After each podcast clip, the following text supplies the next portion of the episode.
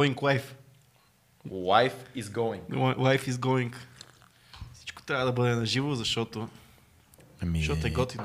Това сме ние. Чай да видим дали сме стартирали. Това е много странно тук. Някакъв момент не знаеш дали си почнал, какво се случва в този свят. Е, такъв е живот. Интересното е, че няма и свикване. Да, ние сме в ефир, да, и си вървиме тук. 2200 подкаст, лайв чат, епизод 80.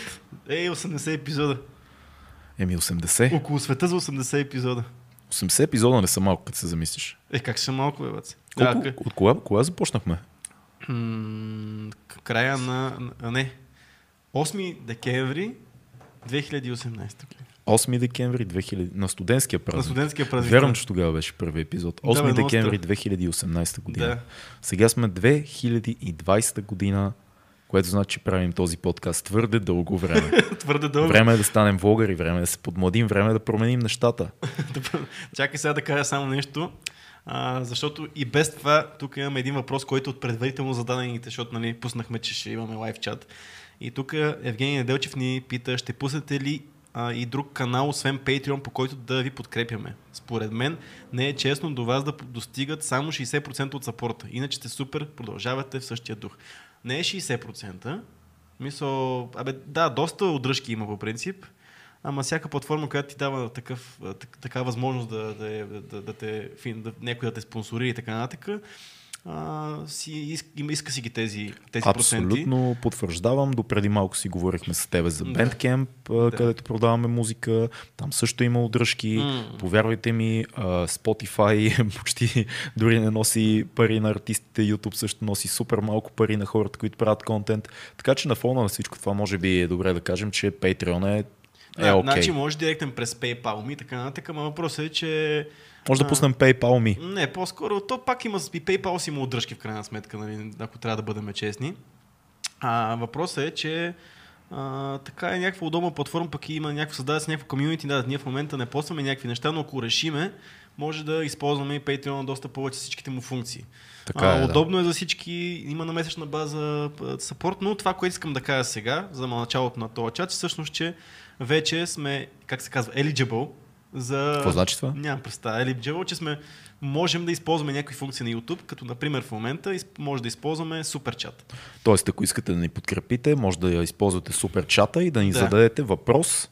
Който ще, значи в суперчата е отдолу в там, където са ви коментарите, пишете коментарите, има една иконка с доларче. Там може да направите дарение. Да, може да се направи дарение и вашия въпрос излиза не отгоре. Не, че няма да прочетем въпроса, ако не е на суперчат, разбира се, че не сме такива, но пък ще ни помогнете с... Не, че знаем как си получим парите от YouTube, ако ни дадете в суперчата, но все пак ще ги се разбереме. Те, ако са там, ще ги вземем по някакъв. Да, така е.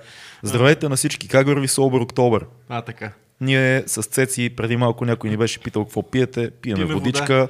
Айде, на здраве, Цецко. Даже да се види, че... Айде, да се види, цъкнеме, че... Да има, да, водичка е. И сме окей. Ето, Цецо вече не е пил бира цели 48 часа. В интерес истината ми е по-трудно със сладкото.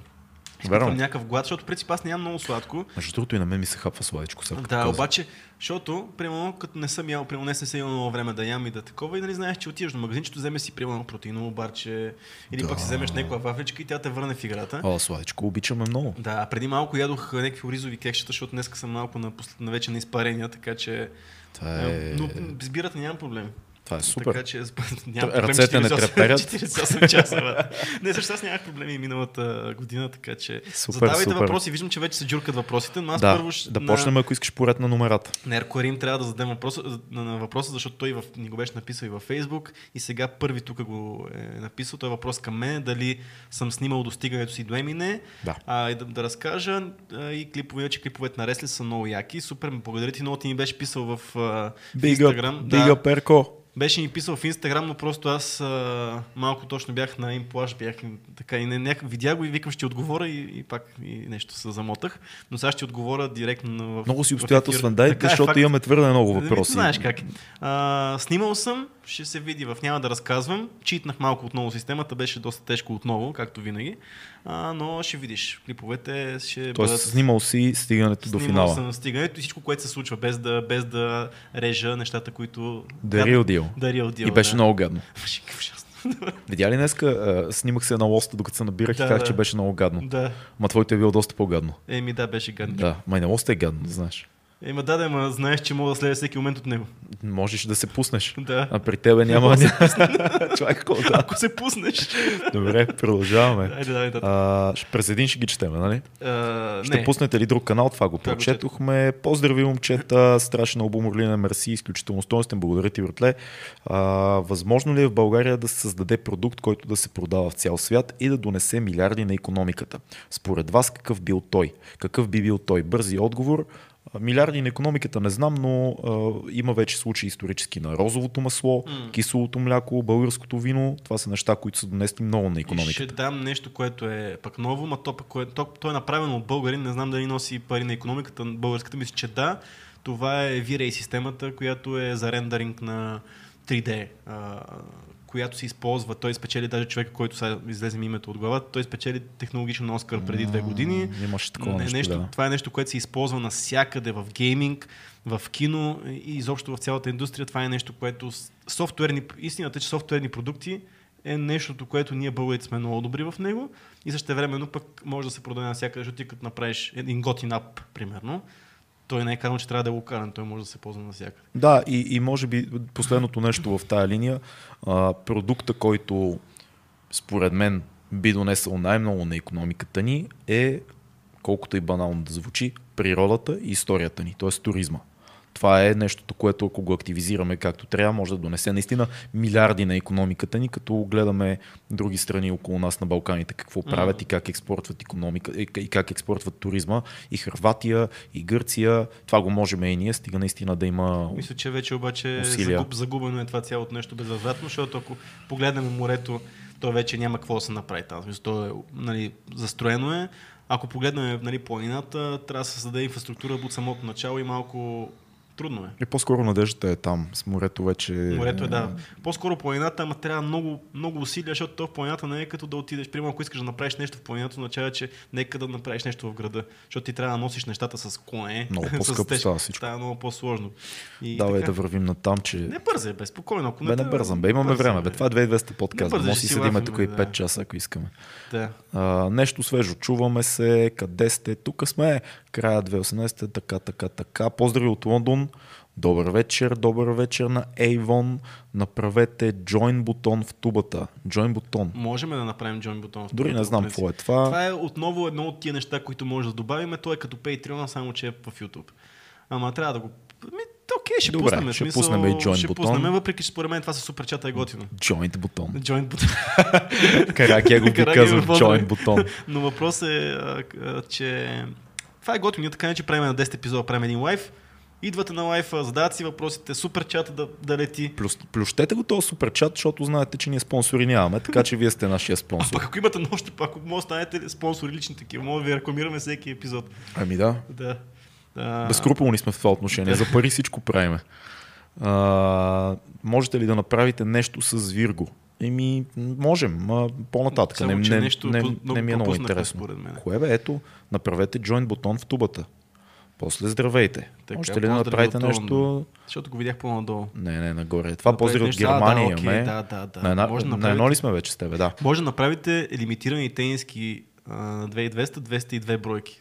Ако трябва да правим, ние имаме идея. Имаме дизайн даже, който ни е в главите, на който и двамата сме съгласни.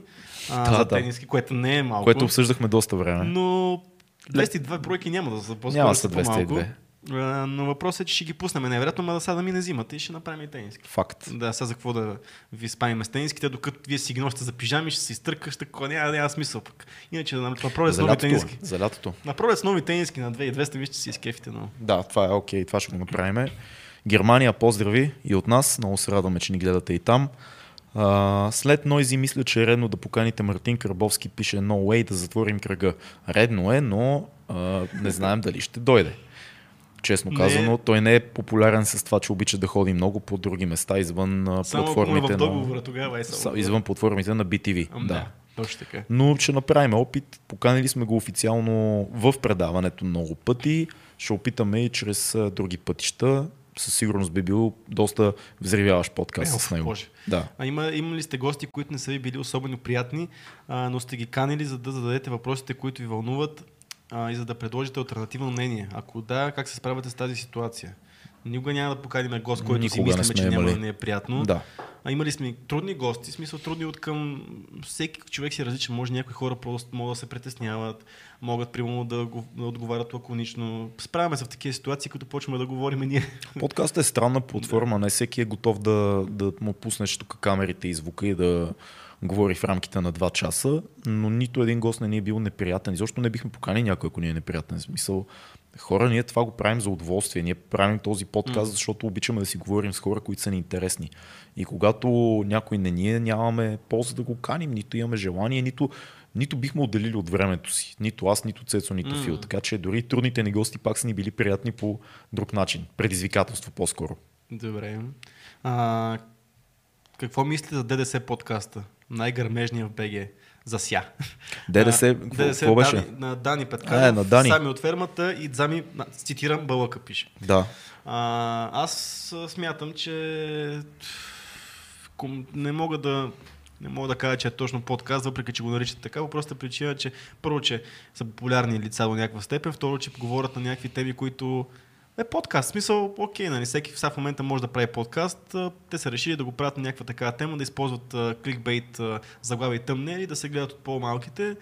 И затова гърми. В смисъл, ако всеки може да прави някакво съдържание, не всеки, но може да правиш, особено като си популярно лице, да правиш гърмящо съдържание, ако използваш, нали, Светата Троица там, гърмящото заглавие, кликбейтите, нещата и цици на тъмнела. Нали? Okay. Да, ние сме работили с Дани, познаваме се, той е много готин пич, поздрави. Не е нашето.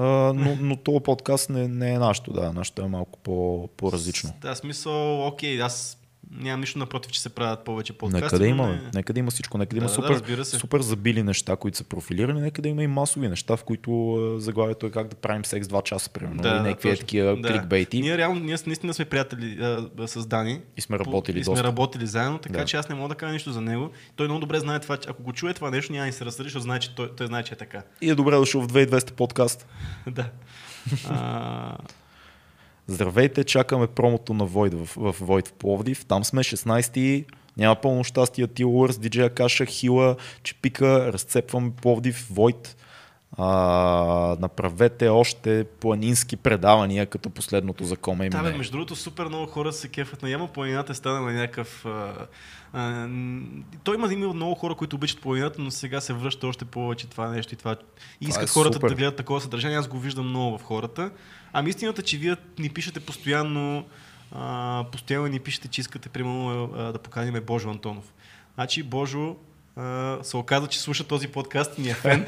Между другото, даже видяхте, ако сте в членове на Собор Октобър групата, той изпрати специално видео за членовете на Собор Октобър групата и всъщност е поканен, но той просто в момента не може, ще дойде, при първа възможност ще дойде, защото в момента, знаете, професионален атлет е, има си 3 деца, но човек, в смисъл, не е толкова лесно. 3 деца ли има? 3 деца има, да живее в София. Машина. Да. Безначата има... Поздрави за Божо. Божо е голям, така че... Но ще се случи. Ще се случи със сигурност. Той обещал, той не ходи много, но при нас къде ще дойде. Сега не знам дали това е окей да го казвам, но каза го, защото аз съм голям фен на Божо. И виждам, че и вие сте големи фенове на Божо, защото поне 15 човека в тази седмица ни писали за Божо.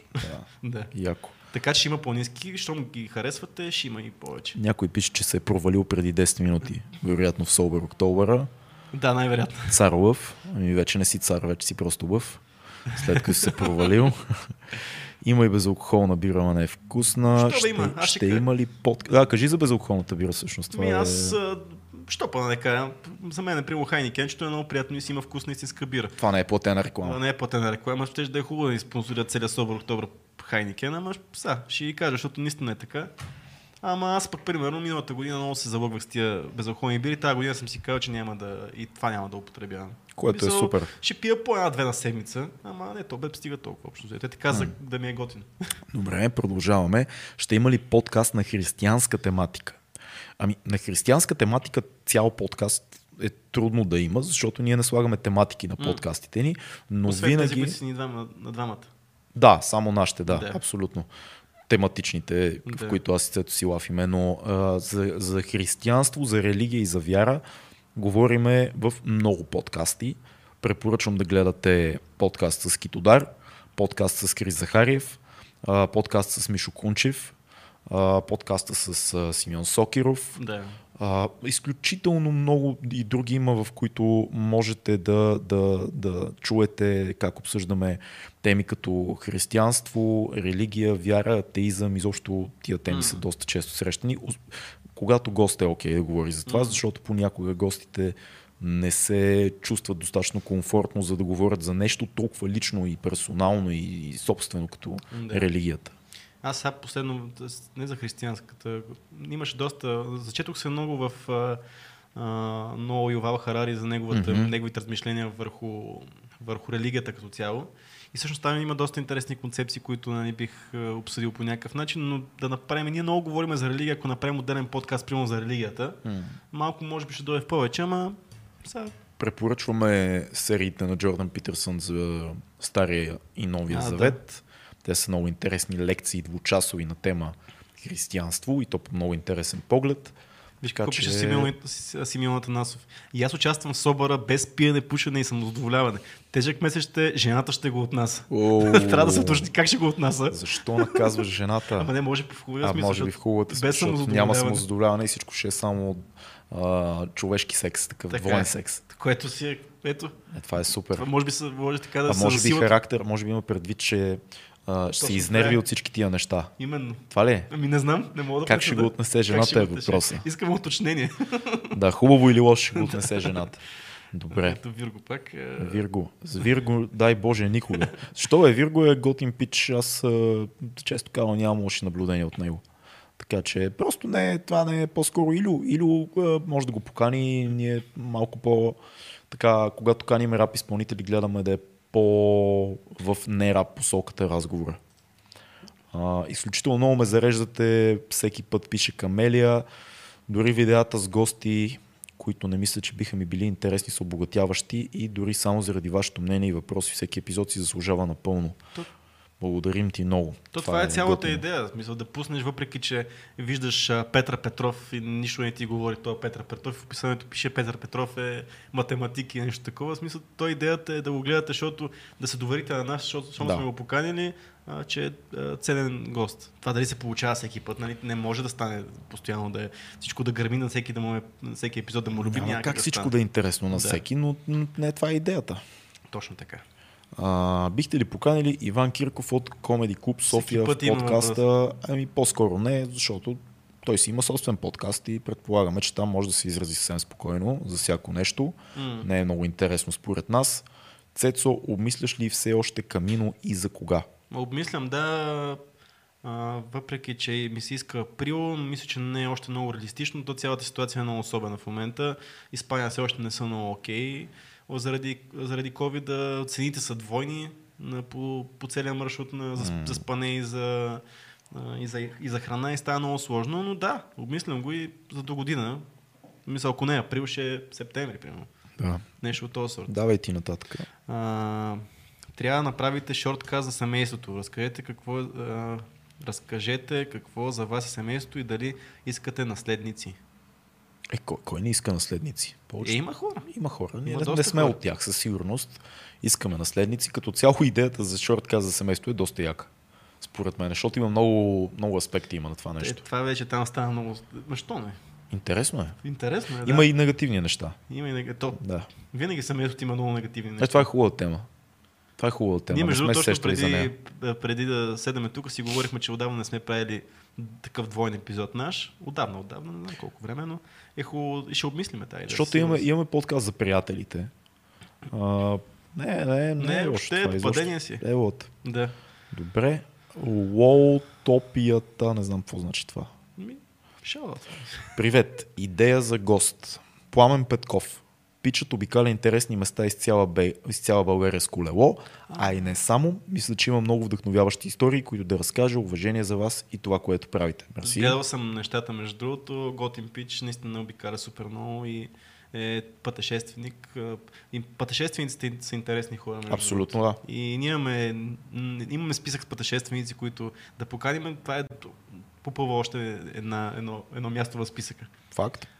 Къде ходите да бягате в София? Нов съм тук и не мога да намеря добър маршрут. Това е по твоята част. Зависи къде живееш и зависи къде И зависи колко километра искаш да направиш. На някой стадион може да се бяга. Може да се бяга на стадионите. Аз обичам лично Южния парк. Но и парковете са супер, да. Южния парк за мен е... Аз, защото съм много близко до Южния парк и реално там може да се направиш. Аз съм си... Знам си 5 км от трасе, знам си 10 км от трасе. Знам какво трябва да направя, защото съм го тичал много пъти, не знам какво трябва да направя. Северния парк в Надежда е много добра опция. Северния парк за мен... Южния, западния в Люлин, тази част, която е там. Борисовата ловния стадион има септември. Мисля, че може да се тича там безплатно. На Локото. Пълно е с места. Има много места, но аз прямо... Ловния много харесвам. Ловния, примерно, много симулира вече някакво тичане из гора и такова, защото е много диво. Е там, да. Аз имам един много любим маршрут, който тръгва от нас през Южния парк, през целия Южен парк, през целия Ловен парк, през цялата Борисова градина и се връщам през Кучешката градина, което е около 12-13 км, супер як маршрут. Повече го хода, защото аз в принцип 10 км, ако избягам, ще умра. Да, 10 км не е малко. Не е малко, да. Така. Тук така вътрешен чат някакъв, хората помежду си пишат. Супер. Цинични химни за улицата, здрасти, братле. Един философски въпрос. Може ли да се живее в БГ според вас, без да се нарушава закона тежко и без компромиси, например в режисурата, както Орлин? И коментар на случващото се в протестите. Чакай сега. С протестите, ела. Чакай, например в режисурата не го разбирам какво... Аз го разбирам. Значи... Без компромиси в това, което правиш. Дай първата, едно по едно. Може ли да се живее в БГ според вас, без да се нарушава закона тежко? Тежко, да. Може, но всеки очевидно го нарушава леко. Повечето хора го нарушават леко, да. И това е големия проблем на държавата ни като цяло, че всеки малко шани нещо. Естествено. Да. Без компромиси, например, в режисурата. Няма как да чуеш почти 99% от хората, работещи в тази сфера, които не правят компромиси с професията. А компромис с тази професия е да режисираш неща, които понякога са комерциални. Тоест те не са високо изкуство, но ги режисираш, защото ти това работиш и не ти е хоби. Аз лично съм режисирал страшни глупости. За пари. Страшни идиощини съм правил. За щастие съм успял да направя и някои, които са много артистични, авторски и готини. И се надявам да има още такива, но има непрекъснато компромис. Чалга клипове не съм правил, но съм правил други доста тъпи неща и за интернет, и за телевизия. Така, че... За да се изхранваш и да си... Много често да се изхранваш, трябва да правиш много компромиси. Трябва да правиш неща, които са ти готини и ги правиш за малко пари, но се кефиш на това, което правиш, трябва да правиш неща за пари.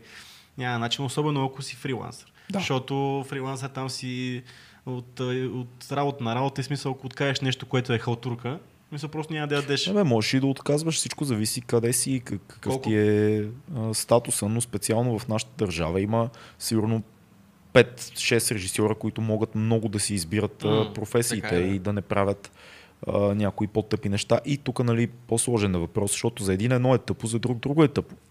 Има хора, които ще заснемат чалга клип по супер як начин. Аз познавам такива режисьори, които ще сцепят. Нищо, че е чалга клип, ще направят изкуство някакво от него. И има хора, които режисират сериали, да кажем, по абсолютно дървен начин. Нищо, че там има начин да се направи много готино и да бъде по-кино, пак си го правят като телевизийка. Така че много зависи. Сложно, има хора, които правят супер яки реклами, които са буквално на ръба на кино и на нещо, което може да гледаш световен мащаб. Има и такива, дето снимат по много тъп начин реклами. Също и с веб сериалите. Един веб сериал може да го заснемеш яко, може да го заснемеш и като клипче. В смисъл, много е субективно всичко, кое е компромис на тази тема. Коментар за случващото се на протестите. Къде беше това? Същия въпрос. Йосиф Петков.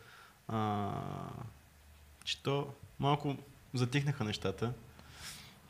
Коментарите. Мисля, сега на момента коментара, за момента какво се случва, нямам някакъв коментар. Имахме коментари за предишните събития, които много сме и коментирали сега. Нямам много, то не се случва кой знае какво, за да... Исканията са същите, резултата е същия, поне няма сблъсъци, което ме радва на този етап. Ще видим утре. Всъщност утре е третото народно въстание. Да. Трето или четвърто е вече? Трето. Не очаквам да има някакви сблъсъци и напрежение, честно. Аз се надявам да няма. Но да, според мен отихнаха нещата и леко по леко ще... Нищо няма стане, за съжаление. И аз се надявам хората да знаят къде искат да гласуват. Това сме говорили друг път в подкаста. Идеята е че колкото и протести да има в края на кращата, в някакъв момент ще има избори, дали предсрочни, дали нормални, и тогава вече става трудно, защото гласа, протестния вод се разпределя не винаги в най-адекватните посоки. Това е големия казус. Т.е. трябва да се мисли за това къде да се гласува, защото колкото и да излизат в момента социологически проучвания, отново ГЕРБ е първа сила, БСП е втора, после имаш Слави, после имаш ДПС и Демократична България. Може и да ги завъртам някъде, но нещо е такова. Да, което отново не е много оптимистично. Приятели, така че мислете какво правите. Както и ние продължаваме да мислим, само че при нас с оговорката, че е в ефир. Тоест не сме застраховани от глупости. Така, да. Предполагам да пропуснем няколко коментара на твоите умения за набиране и за... Защо бе? Защо сега? Тук нарицава, как правиш набирането сега? Я да видим сега. Има и търп. Чакай сега. Атила, слаб рапър, кога ще ми дойде албума, питам аз. Няма ти дойде албума. Чакай сега, слаб рапър, пък албума трябва да дойде. Не знам и аз. Слаб си като... Защото не мога да занесеш албума на гръб, сигурно. Защото албумът е толкова тежък, че не мога да го нося. Да. Има и търпение с набиранията. 20 минути за 50 набирания си е доста добра скорост. За около час вярвам, че ще е лесно да направиш 100 тачка. Аз искам да правя 100 тачка, бе, брат. Кой прави 100 набирания в една серия? Не. По-добре да правиш 50 през ден. Повярвай ми. Това ти го казвам като човек, който се набира от доста време вече. 100 набирания. Не, че мога за час, вероятно, да ги направя, но това е доста безмислено като тренировка да направиш 100 набирания или да ги правиш всеки ден. По-скоро служи тежест. Аз това предлагам и това е готино. Кажем, закачи една 20 или една 25 и ще видиш как ще паднат пак на 10 или на 6 или на 8, което е добър вариант. Поздрави книги и филми. Така, поздрави Харманли. Книги и филми. Аз с нощи за пореден път изгледах един любим мой филм Сикарио 1 на Денис Виланьов. Брутален филм, който не е гледал Сикарио 1, да го гледа. Не, това беше идеята на премия шорткаст, само да препоръчваме книги. Аз мислех, че за сега. Да, ама нищо, аз пък ще кажа книга. Започна да чета Монахът, който продаде своето Ферари. На този етап не съм много впечатлен, ама има някакъв... нещо, което не съм чел. Някаква self-help класика. Нещо такова е. Нещо такова е, въпреки че някак си не ме хвана на този етап. Ще кажеш. Да, аз май се ме разглеждал съм. Това е за един адвокат, който много уважаван, много богат по наказателно право и всъщност получава сърдечен удар получава в залата общо взето. И решава да ходи в Индия и да се... едва не става. Май съм я зачитал преди няколко години още. Така де. Супер, ще кажеш как. Може да си продадеш Ферарито накрая. Да. То седи в гаража, само фаща първо. Моето е сиво, има лъл отпред, ма пак фаща. То по тия пътища, моля да го караш изобщо. Не си е работа. Моето Ферари е по-специално. По-човешко е. Едно Ферари, сега червен. Слави, хубави песни, що тръгнава лиеш политиката, братче. Какво сипахте в Накарагево в ракията, че избухна така? Той сам си я сипваше. Хора, напихме си се тогава, между другото. Усетих го по едно време към края на подкаста, че се напихме. Май се напихме на този подкаст. Въпреки, че нежно и деликатно се напихме. Постепенно нежно и деликатно. Така става с хубавия алкохол, в интерес на истината. Мисля, че пиеш леко, говориш си с хора, с приятели и същевременно неусетно, не ти е зле, не ти е такова, ма леко мозъкът ти почва да прави други връзки.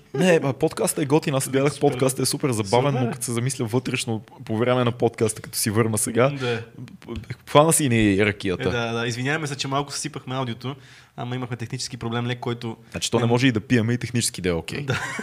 Сега много ни надценявате. И филката не е виновен, само да кажем, да не го обвинявате. Не е виновен филката. Просто така се случи с техниката. Реално ние това си говорихме. Ти си виновен, но не пряко, да. Задочно си виновен. Задочно съм виновен, но въпросът е, че това си говорихме, че всъщност ние сме направили 80 епизода, още нам си колко шорткаста на някакви неща и имаме 2 епизода с лошо аудио, което си за мен си е някакъв окей процент. Супер сме. Да, мисля, някакъв. Да сме живи и здрави. Добре сме в статистическата грешка сме. Както каже един приятел, за толкова пари толкова. Това е добро. Така, чакаме... момент, прескочих нещо. Я че ти аз изборих. Чакай сега, добре. Петък вечер. Да. Подкаст, само по време на Собър. Поканете Тошко Йорданов от Има такъв народ успех. Това е сценариста на Слави, нали така? Що пък да не го поканим? Що пък да не го поканим? Много ясно. Ерко пише, че тъпо, че половината пари отиват за Patreon. Ами не са половината. Смисъл... Не, аз колко трябва да изкарам да видя точно, но топ има прехвърлянето. От прехвърлянето от PayPal също има някакви загуби. На вас ви взима някакви пари, които да, съгласен съм, че има някакъв 1 лев взима отгоре, си оговорихме. На нас не взима още... Абе, да, ама не са половината. Реално не, не, при нас влизат... Колко влизат? Около 9 лева? Нещо такова трябва да е. На човек да. Нещо е такова влиза. Сега не съм ги смятал, ама... Горе-долу. Да. Добре. Чакаме Switcher 2200, ще се купувам, ще изгледа много скъп. Switcherите на сети, брат. Мисля, доста... да направиш качествена щампа, хубава материя и реално ще излезе 50 лева, ама не знам дали тази 50 лева. Вероятно нещо такова, ако не и повече. Което да. Е сега... Окей, харесвате, ни обичате, няма са. По-добре тия пари да тият за други неща, честно казано. Да. Но ще го измислиме, има време. Не го мислете това и вие. По-добре подкрепяйте подкаста, Patreon, ето сега имаме и супер чат бутон, ще пуснем един директен PayPal, в последствие PayPal ми, снощи видях един известен български изпълнител, който има PayPal ми, така че защо не? Yeah. По-скоро не. Абе не знам, за подкаста може всъщност. След Бойко, Слави или БСП и ДПС? Звучи по-зле от ГЕРБ. Какво според вас е бъдещето на политиката ни в краткосрочен план? Неясно ни е. Някаква странна коалиция. В краткосрочен план, единствено, което виждаме е политическа нестабилност, което до някаква степен окей за мен. Ако не е много дълго. Ако не е много дълго, разбира се. Това виждам, защото някаква наистина много странна такава изродлива такава коалиция ще се получи, която няма да работи. А то, ако знаеш, че вкарваш някаква коалиция, която имаш някакъв човек, който някакъв елемент, който може да прецака цялата система, ти не влизаш в тази коалиция, защото той не си заслужава. И ако има някакви избори, не може да се даде коалиция, ще се прехвърля едно правителство, ма то няма да го вземе, то няма да го вземе и накрая ще се направи... Искаш ли да ти кажа кое е страшна коалиция, което е плашещо, че може да се получи? БСП, Мая Манолова и Слави. Под някаква форма Мая Манолова, не знам тя с кой как в момента. Ето ти една не много оптимистична коалиция, която ако дойде на власт, се връщаме в едни други времена. Аз не мисля, че пък Славиш си Слави такъв търлеж гащ да се коалира с БСП. Проблема на Слави е, че колкото и да го харесваме, е показал, че е такъв понякога много компромисен. Аз значи не го харесвам. Аз като музика и като шоу съм израснал с каналето, колко шоуто на Слави, знам много от песните и така нататък. Но Слави е човек, който е играл винаги с силните на деня. Или ако не е бил с силните на деня, е бил с техните врагове. Тоест много е ясно там и около Лукоел нещата едно време, и мутринските му връзки, и с Бойко като беше първи приятел. Тоест Мая Манолова е била на гости на Слави много пъти. Не е много ясно за мен, не искам да имам такива прогнози, но трябва да поканим някой, който разбира повече от нас и е по-умен от нас. Така че имаме някои идеи в тази линия за по-задълбочен политически анализ. Забравих да шерна отново в страничката лайфчето. Нищо. Сега ще го шерна ти, докато чете следващия въпрос. Поканете Борислав, прочетох въпроса, поканете Бойко Борисов. Поканете Борислав Борисов от Портал 12. Така, Портал 12 е една платформа, която аз знам за нея. Тя кани хора, които са свързани, да кажем, с бялото братство на Петър Дънов. Лечители, алтернативно знание и такива неща. Може пък да е интересен разговор. Към някои от тия видеа съм скептичен. От друга страна съм виждал, че човека, който задава въпросите, Борислав Борисов, е адекватен и интелигентен пич. Ще видим. Виждал съм и такива, как се казва, shady characters в тази платформа. Може би трябва да опитаме. Да. Добре. Какво мислите за съдържанието на Цанов напред и нагоре? Те последния път и питаха, този път има малко повече наблюдение. И аз имам този път, за всяко хора ден някакви видеа. Да, значи задава хубави въпроси. Въпросите са верни. Да, монтажа е кринч. Да, са. Монтажа е кринч. Монтира кринч. Искам да попитам. Не го познаваме, пиче, сигурно е готин пич, но монтажа е малко отскул. Но въпросът е, че неговия бекграунд сега. Той, доколкото знам сега, излиза от Атака. Сега ще излъжим. От Атака, от Алфа Атака излиза. Беше в телевизия Алфа. Точно така, е произлиза от Алфа. Откъде му идва сега неговото финансиране да прави неща, защото тези видеа, които прави, нали, са... Има някакви пари вътре вкарани. Въпросите, които задава въпросите са верни. Стилистиката не бих казал, че е точно моята стилистика. защото е малко такова прекалено силово по някакъв странен начин и преекспонирано, но що пък не. Нека има. Нека има. Нещо по Фейсбук новия. 5 въпроса към Слави Трифонов. Да, точно. Да. Какво мислите за новия Фейсбук? Аз искам пък задам на вас въпрос, защото аз много се. Не ме кефи изобщо, постоянно лагва. В момента ми бъгва, аз не мога да изкарам. Паствам линка и не ми го изкарва като усеща с превю. Не е окей. Не е окей. На телефона ми е супер, на компютъра не е окей изобщо. Според мен това е някаква конспирация на Фейсбук. Конспирация. Силно казано, но да не се използва толкова десктоп, всичко да отиде в мобилния телефон, защото мобилният телефон е много по-добър източник на това, което трябва. Това е интересна теория. Това, което трябва. Ами всичко, аз забелязвам, че всичко отива към мобайл да става. Мисъл, няма нови продукти, които са на десктоп. Ама виж, че не се апдейтна на телефонния. Апчето не се апдейтва. Да, защото той си работи. Натежават десктопа, за да може съвсем да накарат хората да се седят на само на телефона. За да им бъде вързано повече и с Instagram и с всичко. То не работи. Хаштаг управете Фейсбука на Цецо. Аз няма да го постна така. Зукербърг, какво правиш? Може да докачите въпроси, може да го шернеш през телефона. Да, ще го шерна. Айде, давай. Това, че си правим някакви технически неща, това вас не трябва да го шерна на страницата ни? Да. Добре, сега трябва да стигна до въпрос, който сега ще намеря. Ако... Задай му. Чакай, че не знам къде съм, баци. Ето, така. Шерваме. Така, след Бойко Слави, така какво мислите за Цанов? Цанов е топ. Анима и Аномус, подкаст Сатила Якаша. Ето, Сатила Якаша. Аз от кога чакам? Из двамата ли? Да. Не бе, тя ще дойде. Не, просто тя ще дойде. Анима много неща, за които да говори. Да. Така е факт. Така е. Ето, с хората го искат. Аз съм ти го казал преди 1 година. Ще го помислиме. Това е такъв прешър. Не съм много сигурен, че тя ще се съгласи. Тя не обича много такъв тип публични изяви. Така, Карбовски ще ходи. Ще бъде в Пловдивския университет на датата, на която ти е концерта там. Щом може там, ще може и при вас, пичове. Виж сега, аз ти предлагам. Какво Карбовски? Ще ходи в Пловдивския университет, точно когато ти си там и ти е твоето участие. Така че отиди в Пловдивския университет. Защото по-скоро той да дойде на участието ми, защото ще ходи в Пловдивския университет. При нас ще е по-забавно. Така е. Той сега ходи, то не става въпрос да не ходи никъде. Той ходи явно човека на места, но не ходи в телевизии, на интервюта и на... извън BTV не съм засичал аз много да участвам, особено в интернет платформи. Аз доколкото знам, като цяло и BTV имат много строги договори. Така е, да.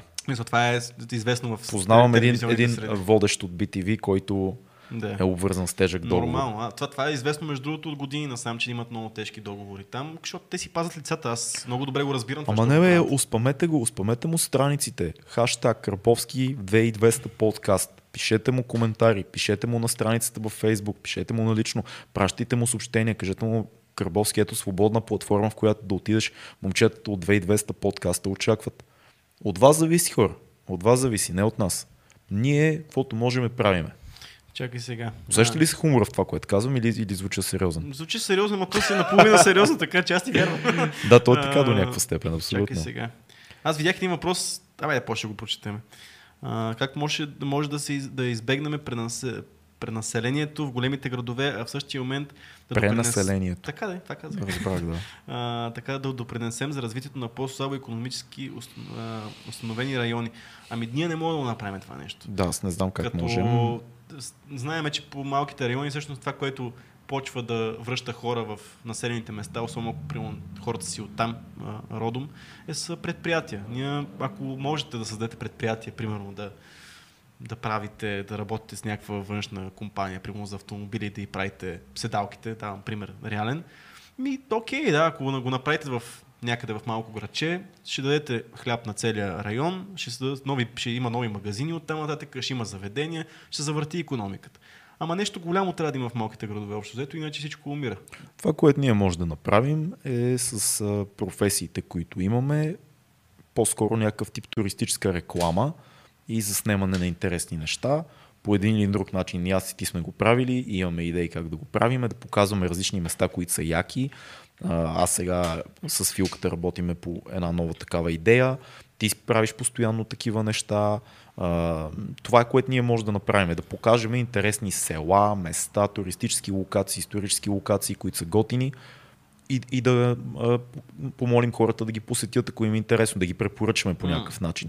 Това е нещо, което ние може да направим, но от тук нататък всичко зависи от по-големите бизнеси, т.е. да има бизнес, който да се случва на различни малки населени места, села в България. Или хората да имат пари да си купуват къщи и имоти в близост до града, в който живеят. Това е според мен много хора. Ти виждаш, и в телевизията направиха такива рубрики. Хора, които имат, казвам го, модерни професии, вие ме разбирате какво имам предвид, които работят от различни места и прямо си купуват къща навсякъде, където се решат, че е хубаво място. Видяли са нещо, купуват си къщичка, оправят си, живеят си там. Един интернет им трябва само и си работят. Да. Но пак той е малко хора.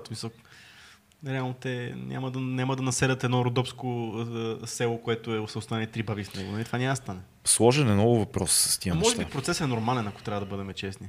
Не знам дали е нормален. Навсякъде по света всъщност се става тази централизация на населението. В смисъл, не е толкова силно както при нас. Но пък сега, допреди 5-6-10 години беше само София, докато сега виждаме, че примерно Пловдив дърпа супер много.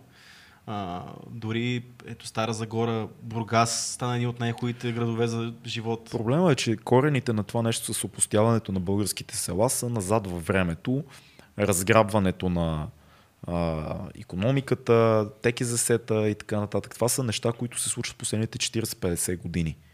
И е много трудно на този етап ние да дадем отговор как може това да се промени. Защото няма как да кажеш на млад човек да живее на село, ако той не иска. Така е, да. Няма как да изпратиме хора да нали, сега ти от тук изселваме и вие живеете там. Аз примерно да кажем хората, които искат. И примерно фащаме семействата ни и отиваме да живеем в някое село. Ние как ще дигнем икономиката на това село с нашите скромни, колкото и да сме богати? Окей, какво ще си купим в това? Как ще подигаме икономиката? Ако са много като нас, но то не трябва да е самоцелно. Смисъл, дигането на икономиката е последствие от нещо натурално. Така, ето два въпроса, между другото, които са в една посока. Какво мислите за Джо Роган и това, че Тръмп прие да участва с Байден? Това аз не знам даже, че се е случило, честно казано. Доколкото знам, имаше Тръмп беше твитнал, ако не се лъжа, поправете ме, ако бъркам, че е най-добре следващия дебат да бъде воден от Роган. Да, това е шега, но... Няма да бъдат там, няма да стане. На всичкото отгоре Тръмп няма да има скоро време никакви участия. Така, но е страхотен показател за силата на подкастите в щатите в момента и за силата на цялата тази платформа, наречена подкаст. Роган и това, което хората около него правят, президента да каже вместо по телевизията в този формат, по-скоро, дори наполовина шега да каже, бихме били по-скоро в един подкаст. Това е вече... То беше, не знам дали ти гледали дебата? Гледах, да, ужасно беше. Ужасно беше скандално просто. Не знам дали знаете хората, които не са чули от тази сутрин на новината или от снощи, че всъщност пък Тръмп е болен от коронавирус заедно с жена му. Така че те сега, предполагам, че дебатите доста ще се... Няма да ги има сега следващите. Той за 2 седмици предполагам ще го тегнат. Може да е медиен ход това нещо. Може да е фейк нюз. То беше тъпо, защото той помниш как се базикаше с Байден, че го е страх от коронавируса, че никой не му ходи по участията, че ходи с една така огромна маска. То беше скандално. И накрая на следващия ден се зарази. Много странно, че им правиха тестове при идването на целия дебат. Няма как да знаем дали е болен Тръмп, но дебата им беше безумен. Още едно доказателство за идиотщината и идиотокрацията, която се случва в щатите. Безумно е тия хора по този начин да водят дебат, да се обиждат, да се надвикват. Че Байден беше окей за мен. И двамата бяха много зле според мен. За мен е почнал от Тръмп цялото нещо, защото не го изслушваш и го... Може би това е единственият начин да водиш дебат с Тръмп. С Тръмп, точно така. Аз мисля, че беше доста... за мен Байден беше жертва в този дебат. Той си беше остър. Но те развиши това. То тон, говорене един през друг, прекъсване, обиди на дребно. Това са президенти. Смисъл да, несериозно. Но аз като цяло до някаква степен харесвам Байден, харесвам неговата биография. И сега специално гледах, защото не мога да повярвам, че американците ще подкрепят Тръмп. И специално гледах, има много големи прогнози, че Байден ще спечели. Ето следващия въпрос, който ще спечели изборите, Джо Байден според тебе. Според мен, така гледах поне по данни, обаче накрая някакви южни щати ще обърнат според мен, нещата ще стане оттъп. Знаеш, интересното е, че Байден отново е партийния човек, партийния ход, хода на бизнеса, ход, в смисъл той както беше Хилари. Ема Хилари е много компрометирана сега. Ама и той е компрометиран. Първо, че е на 77 години, което е безумно да станеш президент на тия години, защото не се знае колко ще живееш. Доколкото знам, има някакви мозъчни операции негови. И второ, Байден е човека на елита, човека на американския бизнес. Той е същия набор хора, които са Хилари, Бил Клинтън, Обама в последствие, Буш. Той е същото семейство. Обама. Обама, много хора не си дават сметка, че Обама е президента, който изпрати най-много войници на битки. Да, не оговорихме това в предишния подкаст. Така че какво значи хората са доволни? Американците дават ли си сметка как се отразява на външната политика избора на президент? Не. Така че аз не харесвам Тръмп изобщо, наистина е, че Тръмп е изпратил най-малко военни навънка. Нещата, които той прави, са вътре в тяхната държава. Докато някой като Байден, той пак е част от този индустриал милитари комплекс, който иска да постоянно да има мисии навънка, да се месят в световната политика и така нататък. Поразумен е, със сигурност, но това пак е такъв партийния избор. Поредният човек, който елита, доминацията си казва, ето го нашия човек. Ще бъде интересно да има дебат между Тръмп и Бърни Сандърс. Тогава, ако не би бил възможен толкова този дебат. Не знам. Ако тия двамата бяха вариациите, ще е интересно. Сега в момента дали е Тръмп, дали е Джо Байден, реално за нас какво значение има? Тя няма значение, ако ще и... Не знам дали от гледна точка на България... Ако ще е скалата да стане, сега ние лично тук... Скалата ще е супер, да. Имам предвид от гледна точка на България, дали няма да е по-добре за нас Тръмп да остане президент на щатите. Защото тук все пак сме...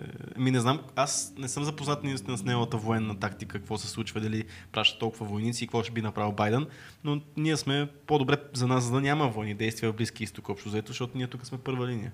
Американците са идиоти. Това е истината. И президентите им и това, което в момента имат, е абсолютно доказателство. Колкото и ние самите да сме идиоти и да имаме политици като Бойко на власт и няма да изреждам още много други примери за идиотщина в политиката ни, ти не можеш да видиш в Европа такъв дебат все още.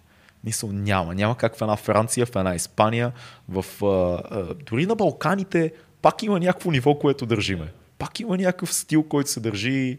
Дори Румен Радев изглежда добре на фона на този дебат между Тръмп и Байден. То всичко изглежда на фона добре на този фон. Нашия подкаст Пиянския с Карагелов изглежда...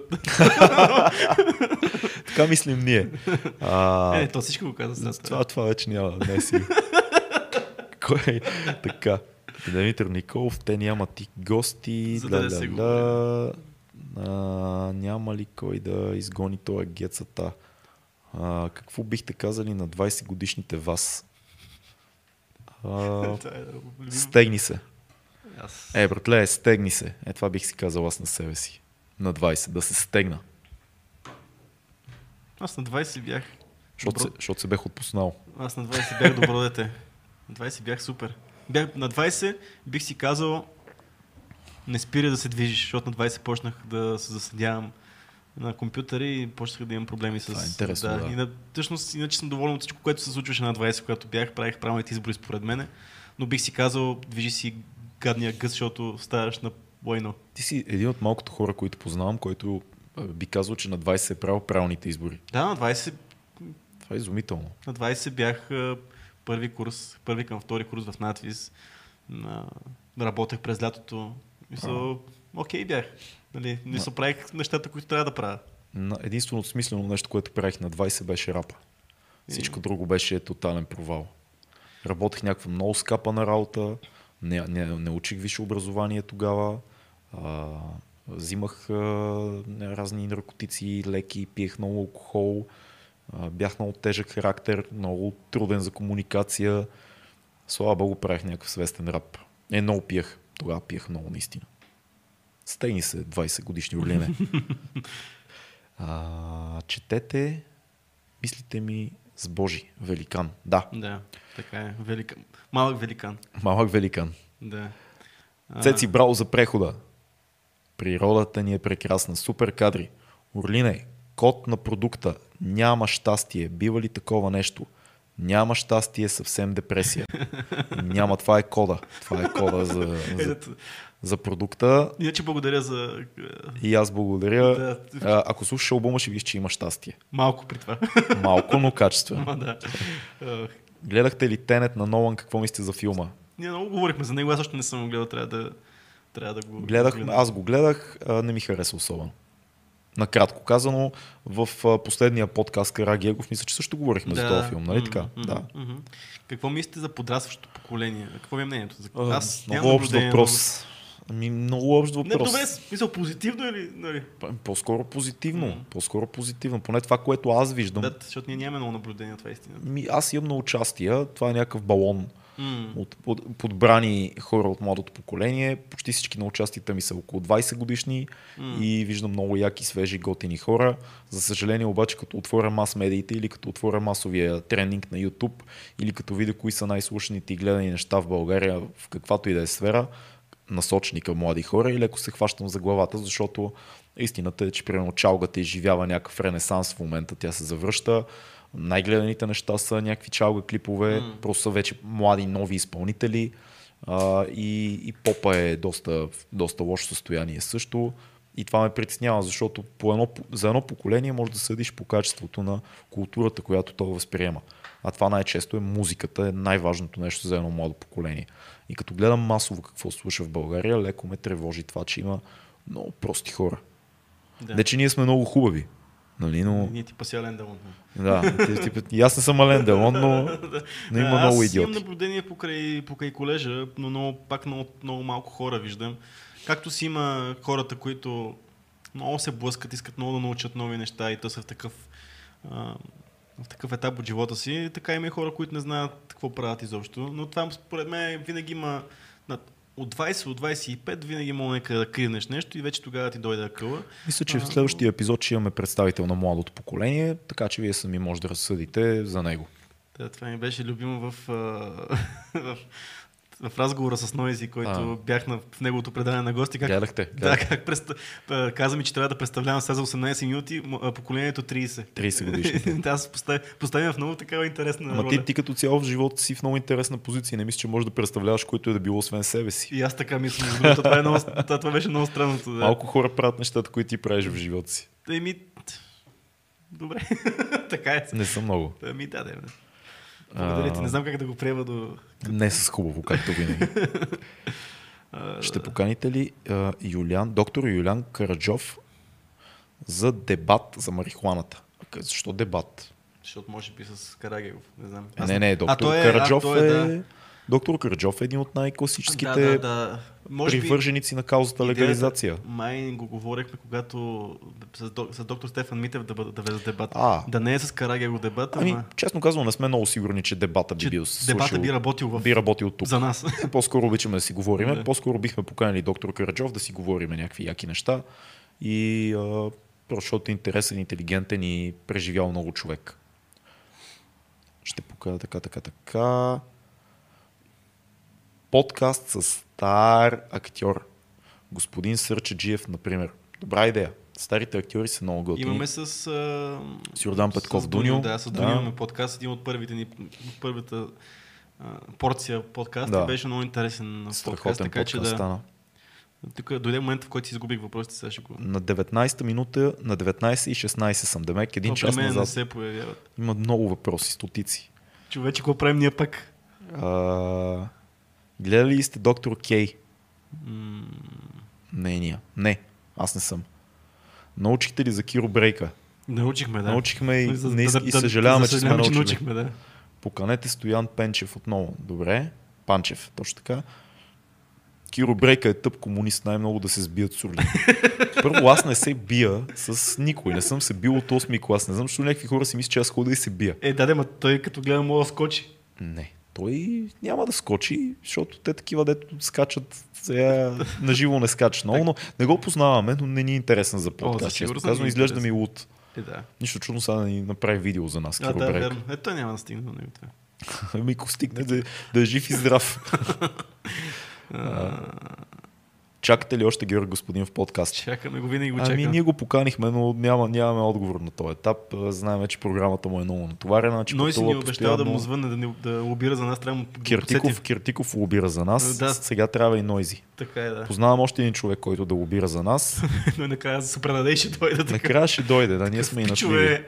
Кай да му стане на мира. В най-лошия случай ще се включиме по Skype, което не е оптимален вариант за нас, но може и така да направим в някакъв момент. Консумирате ли тахан и мен? Мед, може би. Аз тахан не съм фен. Майка ми е голям фен на тахана. Не обичам тахан и аз. Не обичам тахан, въпреки че има много... Тахан беше прахчето, нали? Тахан е това, от което се прави... Челния прашец. Не, тахан е това, което се прави халвата от него. А, това, да. Сещам се. Ял съм, да. Не е моето нещо. Не съм фен, но примерно знам, че има много яки хранителни стойности. Да. Но мед, да. Мед е... Аз си правех, между другото, за прехода, то се вижда и в едното видео, турбото, да. От Сашо Хинков му викаме турбото, той го правеше с мед, тахан, орех и лимон, аз го правих само без тахана и си слагах и куркума и джинджифил. Браво, хапваш една лъжица и реално ти дава сила, защото първоначалният бърст от меда, нали, протеина, въглехидрата, който веднага се усвоява захарта, и след това орехите, които ти дават бавната енергия. И много помага в интерес на истината. И това общо взето, между другото, като тренирах едно време таеквондо и си правихме лимонов сок, да. Блъскан със мед, то става гъсто. Да. И това го пиехме вместо, защото тогава нямаше енергийни напитки. Това ни даваше сила преди спаринг. Да, и аз съм пил лимонов сок със мед, като тренирах със Старек. Най-тежкият ни период, това беше моето гориво, да не умра по време на тренировката. На мен всеки епизод ми е харесал до сега. Благодарим ти, GGoX и EXP. Не знам как се чете това, но ти благодарим за това, че... Не е бил чувал за 80% от гостите, но все пак... Но все пак му е харесал много. Благодарим ти, продължаваме. Така. Тук е суперлативи. Да. Благодарим ви, няма да ги четем, защото сме твърде скромни. Но ви благодарим много, вие знаете кои сте. Така, чети ти, защото аз се уморих да чета малко. Че казал си, че в един подкаст единственият гост, който отказал е Слави от Клашера. За Слави Трифонов ли ставаше? Да, ма за Слави за Клашера става на въпрос. Отдолу някога пояснил, че е за Слави от Клашера става. За него ставаше въпрос, да. Ама той отказа смисъл, защото имаше просто други ангажименти. Не отказа с лошо, написани готин отговор, каза пичове по-нататък, сега няма да мога, Това не е нещо негативно. Виж какъв хубав коментар. Гледали сте спектакъл на Камен Донев, разбира се, аз съм гледал и мисля, че би станал интересен разговор с него, аз смятам, че би станало яко с него в интерес на истината. Ами аз не съм фен на Камен Донев, така, но не харесвам много работата му, честно казано. Аз харесвам аз не съм, първо, че не съм много в това изкуство, но нещата, които съм бих лафил с него, ако е извън персонаж, защото той винаги, когато дава интервюта, е в персонаж. Това е хубаво. Да, той винаги играе. Аз го харесвам, мисъл, нещата, защото като цяло не гледам театър, неговите неща са ми готини. Проблемът е, че той малко така, някакси имам чувството, че сваля много летвата. Много... простее ми на моменти, но не ми е много смешно. Не знам. Така, това е мое мнение. Да, разбира се. Примерно Китодар ми е много по-смешен от Камен Донев. Много по-смешен. На мен е много по-смешен. Да. Но ти дори не мога да го видиш на сцена. Да. Кръстила Фазанов ми е много по-смешен. Христо Гърбов ми е по-смешен. Изобщо даже. Мието, да. Да, то си е до вкус, да. Така. Традиционно гробище с надгробни плочи, особени места или посадени дървета в памет на починалия. Гробищен парк, който да е наистина парк. Това защо от нищото някакъв. Може би е някакъв вътрешен чат на хората. Да. Харесва ли ви новото студио на Джо Роган? Не. Ужасно е. Фурната. Ужасно е, хора. Това е най-скандалното нещо, което може да се случи. Студиото на Роган. Ма какво може да кажем ние? И се погледни къде сме, в бункера. Трябва да бъда честен. Нашето е по-добро, имаме прозорци. Аз не бих го заменил нашето студио за неговото, ако трябва да бъда честен. Ама при него звука е супер. При нас има да се работи. Има ехо. Не сме напълно окей. Не сме напълно окей, но сме да. Обаче нашето изглежда по-кози в момента. Ужасно. Защото не сме червени. Изглежда нормално. Ако правите подкаст студио, не имитирайте Джо Роган, моля ви се. Поне не това. Стария формат беше готин. С завеската, с голямата маса. Мен най-ми харесваше... Уютно. Мен ми харесваше първото професионално студио. Мисля, това с отзад с Джими Хендрикс, с Мъкшота. Това е за мен. Супер лъж. Да, той после го изкопира, после горе-долу направи по същия модел, това е последното студио, но това е скандално. Просто. Това... После влезе в гейминг рума на PewDiePie. Не, това е някаква совалка. Не, според мен той наистина има някакво копче, което в един момент той така не че напусна Лос-Анджелес, сега ще напусне и Тексас, обаче този път по въздух. Просто натисне едно копче, цялата тая студиото ще се затвори и ще излети. И ще отиде на Марс, примерно, защото те имат договорка с Мъск. Примерно, има много интересно интервю на Джо Роган в подкаста на Лекс Фридман. Гледайте го, това е едно от най-добрите интервюта на Роган, в смисъл Роган като гост. Да. Пак е в неговото си студио, само че за друг подкаст, за подкаста на Лекс Фридман, който препоръчвам, жесток, много як пич, кани много яки хора, Цецо не може се кефи, но аз го препоръчвам. Него, той иначе кани много яки гости. Да, гледайте, това интервю е много яко, защото Роган обяснява някакви неща за себе си, за това как е почнал, как първите 5 години са имали по 2000 гледания на подкаст, за парите, които има самия. Той казва, че има супер много пари в момента. Да, fuck you money. Лекс Фридман го пита защо първият ти гост след договора с Spotify беше с Дънкан Трасел. В смисъл всички очакваха много по-сериозен гост и отговора на Роган е брутален, защото той казва: окей, аз имам fuck you money в момента. Какъв смисъл да имаш тия пари, ако не можеш да кажеш fuck you? Да. Смисъл, ето ви първия гост, моя приятел Дънкан, с който 4 часа си говориме на всякакви халюцигени. Но и там има, нали, в момента много го обвиняват Роган, който следи, знае, че така се е продал, че цензурира съдържанието си, което е сложен въпрос. Много неща се въртат в момента в медийното пространство. Дали наистина има някакъв проблем с Spotify, дали искат да го цензурират, ще бъде много жалко, ако нещо се случи. Защото аз мисля, че без тия 100 милиона можеше преспокойно да си продължи, ама ако го наложат някаква... Аз лично мисля, че точно този човек, ако наистина започне да го цензурират в реалния смисъл на тази дума, ще си прекрати договора. Защото на него не мисля, че му е толкова важно. Зависи какви са неустойки, клаузи по този договор. И това е така, ако пише, че неустойката е 500 милиона, нали, което не е невъзможно за такъв тип корпорации. Колко дадоха няколко милиарда, че се е качил нетворта на Spotify веднага след... После е спаднал. Да, но пак си останал някакъв редичок. Временно е. В момента, доколкото знам, не съм много добре. Така ли? Така слушах. Чух. Мислят за нас, но още не са събрали, събират в момента за 2200, пък и са видяли, че не искаме голямо студио. Мислям, вие не виждате, но студио е доста окей. Да. Диша се. Понякога. След лятото. След лятото се диша. Преди и след лятото, само не е лято. Така. Предложение да следваш гост на Новия завет. Пичовете са млади, амбициозни, талантливи. Аз пак не знам. И аз не знам. Добре. Ще ги чекнем. Това подкаст ли е? Звучи като име на подкаст. Добре, ще ги чекнем. Така, мисля, че ако поканите доктор Николай Михайлов, ще се получи много интересен подкаст, но и вие да мислите така. Убедени сме. Николай Михайлов. Кой беше Николай Михайлов? Това е психолога доктор Николай Михайлов, който е политически анализатор и като цяло така подхожда към обществени въпроси през призмата на психолог. Много интересен политически анализатор. Със сложна мисъл, като четеш нещата, които пише в разни сайтове, доста високо ниво. Но след Noizy мисля, че може да минем през всичко. Да, така. Съзнавих със себе си. Тилка, брат, много тегав албум Евала. Значи това изречение за мен е много тегав албум Евала. Мерси и аз. Както винаги, стойности и тракове. И на мен Евала, че съм избутал, много хубаво да си използва думата избутал, ако ме мине. И благодарим за поздравите от Германия. Yes. За политиката на Китай аз не мога да кажа много. От тях ли идва заплахата за цензура и възможно ли е Китай да купи САЩ с това темпо на развитие? Това е супер, да. Китай да купи САЩ също се напълно възможно. Цензурата в момента знаете, че последно се случиха нещата с TikTok.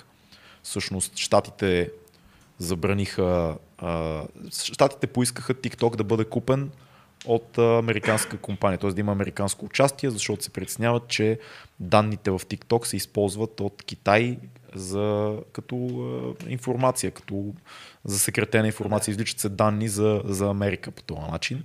Сложен въпрос, започна да се случва нещо, за което много хора говорят отдавна, че платформите, социалните мрежи, социалните платформи ще станат обект на политическо разделение. С TikTok това нещо започна да се случва и това изобщо не е шега работа, защото това е 21 век. Това е битката. Битката е за тази информация, за тези социални мрежи. Естествено, много хора биха казали, че това е просто мръсен ход на щатите. Нали, реално не се притесняваме, че Китай ще ни вземат данните, защото те има да ги вземат, има как да ги вземат. Те ако решат. Си блокираха хубавете, ги забраниха в следите. Също нещо продължава с TikTok. Да. Може би просто е подбиване, такъв ръчкане в ребрата. Да, защото като ти влезат тия телефони, които са флагман моделите, примерно тогава за телефоните, ти бият айфоните и почват и ръчкат пазара на айфон и малко в един момент. Може би също и с TikTok, защото в момента подбива Facebook и Instagram. Точно така. И е най-логично да е така. Има право в това, което казваш. А пък щатите играят с мистер Зукербърг, както всички знаем. Тези данни не отиват зян. Ерко не може да гледа в момента подкаст, но ще гледа записа и ме пита дали бих участвал в предаване като Survivor. Вау, няма да оцелее, брат. Да. Ами, били участвал? Survivor ми е едно от любимите предавания, ама американската му версия. Мисля, това е любимите му реалити, въпреки че в един момент знаеш какво ще стане, знаеш, че формулата за успех е една и съща. Не знам, аз се кефа нещо на участие в реалитета. Като по-малък съм си го мислял много. От много малък съм искал да участвам в Survivor. Ама никога не. Сега в момента, като знам какви са тия игри на воля, нито е такива неща, не бих участвал в нищо такова. Аз не бих участвал в нито едно такова реалити. Ме ми е интересно, в интерес на истината, много по-ми интересно като формат нещо от сорта на Big Brother. Никога не бих участвал. Защото е много по-играна. Тъпото е, че пак отгоре продуцентите ти бутат конфликти. Точно това е, като знам как се правят тия шоута, майндфака, който се случва с хората вътре, провокациите, които се случват, това просто е, ти ставаш една маймунка за зрителите и в крайна сметка, каквото и да направиш там, има как то да бъде поставено в дадения контекст. Ма някои звезди закърпиха бюджета много сериозно с тия Big Brother. Са живи и здрави. Така че има си и полза това. Аз не бих. На мен ще ми е трудно. Като цяло аз не съм някакъв фен, като по-млад, нека си ме кефеха тия неща, ама сега изобщо не. Да. Сега те кефат подкастите. Това е почти като Big Brother. Без монтажа. Да, така е. Да, не се кеф. Така. Пичове, подкаста е супер. Благодарим ти, Михаил Радичков. Много ме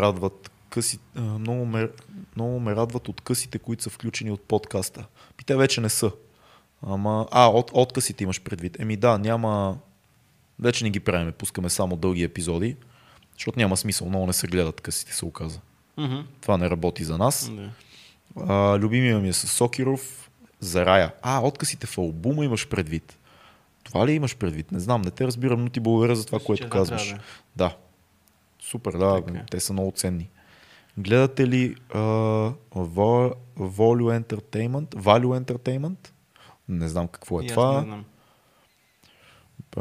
Браво, момчета, чудесно се връзвате с Inktober. Объркава е. Какво е? Inktober, мисля, че е нещо... чакай, чудесно се връзват. Явно Inktober с Sober-October. Inktober, мисля, че е свързано нещо с рисуване. Може би статуси? Не, мисля, че с рисуване. Видях няколко хора, които имам художници в Facebook. Приятелите Inktober и почнаха да рисуват. Не знам, не съм запознат, но явно, въпреки че според мен да рисуваш и да не пиеш алкохол, едва ли ще е забавно. И хората, много художници са под някакво въздействие на алкохол и други неща са рисували, така че не знам как се връзваме. Не знам и аз, но поздрави на всички от Inktober. Много ме притеснява, че вървим много бавно към въпросите. Да, прескочим. Айде, давай да действаме. Ако нещо ти хареса, значи понеже вече минахме първия час, пък вие много задавате въпроси, ще подбираме малко повече. Налага се. Подбираме да мога да, ако видим някакъв въпрос, който искаме на което да не сме отговаряли до сега. И нещо, което искаме да задълбаваме малко повече в него, да се получи първата част да отговаря на всичко, сега малко да... Има твърде много въпроси за дълбаване, това е проблема. Филката да върне екстра чиз. Това виждам да му кажа на Филката да върне. Аз виждам колаборация между Иво Христов и Noizy като гости. Не мисля, че би се получила. Тук се подхваща темата за исторически парк на Ивелин Михайлов. Говорили сме за тази тема. Говорили сме за това. Слушам ви, докато съм в залата. Знам, че се кефите на Самурай Джак. Препоръчвам ви да гледате Primal на Генди Тартаковски. Аз го гледах, супер е Primal. Много яка анимация, крайна, хардкор анимация. Виж какво ни пише нашия приятел Лешоя Тодоров. Здравейте, относно трезвеността, този месец мислите за подкаст Планината. Къде си отишъл ти, докъде си скронал? Аз прескочих много. Вау, подкаст планината. Защо аз съм, не? Аз знам откъде. Айде да го направим. Помниш, че веднъж направих от 2200 метра... Некъде от 2200 метра на Москва, че не ще го направим. Технически не е толкова сложно, не е много лесно, но с малко такова ще го направим. С едно зумче и с една камерка и ще станат нещата. Айде, аз съм надъхан. На 2200 метра. На 2200 метра? Да. Високо звучи. Не. Добре, ази, ма да се стопли малко, а? Че сега следващите месеци не знам. Представиш в някаква виерица. Е, това също би било интересно. Да, това би било интересно. Така.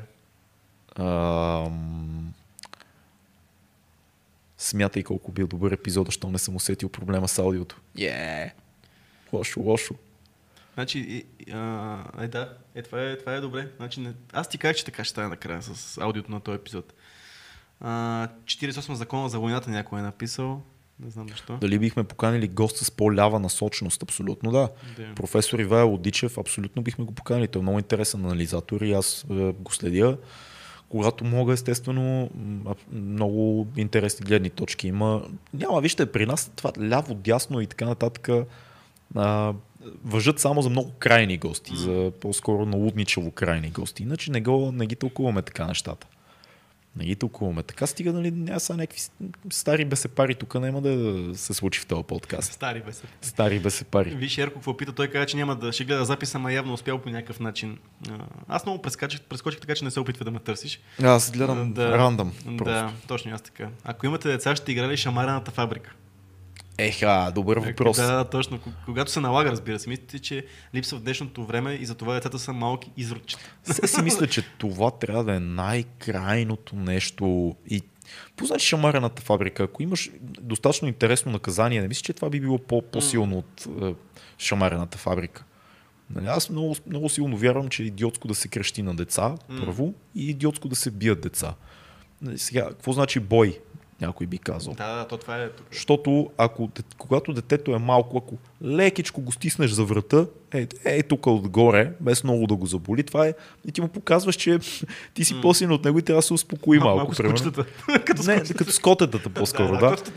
От друга страна, не е ли много по-логично ти да покажеш на детето, че без да има физическо насилие над него, ти можеш да го лишиш от нещо, което е важно за него. Дали да играе с нещо, дали да, ако трябва да го накажеш, да му кажеш, сега ще стоиш тук един час, защото направи много тъпоти и вече си непоносим човек и затова ще седиш тук, отколкото Шамарената фабрика. Много е слабо ми се струва. Нямам деца, не мога да кажа. Всеки родител може да си прави избори, си възпитава детето. При мен никога не е имал Шамарена фабрика и нищо близко с това нещо изобщо, даже да.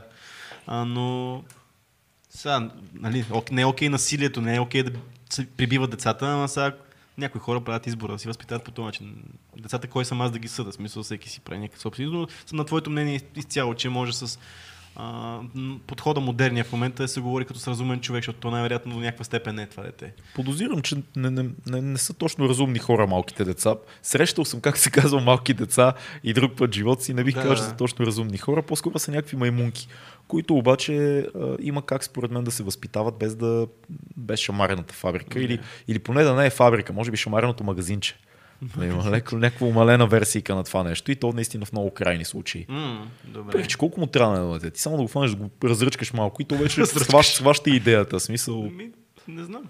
А дали не става овенообразно? Смисъл, ако почне да играеш Шамарената фабрика, не стане в един момент много повече от това. Смисъл да не може по друг начин да го контролираш това дете. Това също е разумно. Не съм чел нищо по възпитание на деца. И двамата нямаме деца, което... няма как да знаем такива неща. Така, правил ли си опити да правиш рап инструментали? Правих инструментали като бях на 17. Между 15 и 17 правих рап инструментали, после спрях, но участвам в всички битове, които чувате. Особено на битовете Сурс, присъствам на правенето на всичките. Но скоро може би пак да се зарибя, стига да имам време. Кефа се на това, да. Правил съм и доста яки неща направих, честно казвам. Ето, Добри се надява скоро да поканим Сергей Пунчев. Аз съм бил обещал в дизайна на нещата, че ще го направим. Значи съвсем скоро. Серго, ако гледаш, но той е един от следващите гости, така че... Нашия приятел Димитър Вучев ни пише, поздрави, албумът е много силен, мерси ми так. Поздрави на теб, Димитър Вучев, много, много як наш приятел. Гледайте подкаст с него и нашето гостуване в неговото предаване. О, да. Също. Сега. Какви спортове гледате? Ето ти интересен въпрос. Аз мисля, че съм отговарял на този въпрос. Аз гледам американски футбол и Формула 1, като в момента не гледам толкова Формула 1, но като цяло се кефа на американски футбол.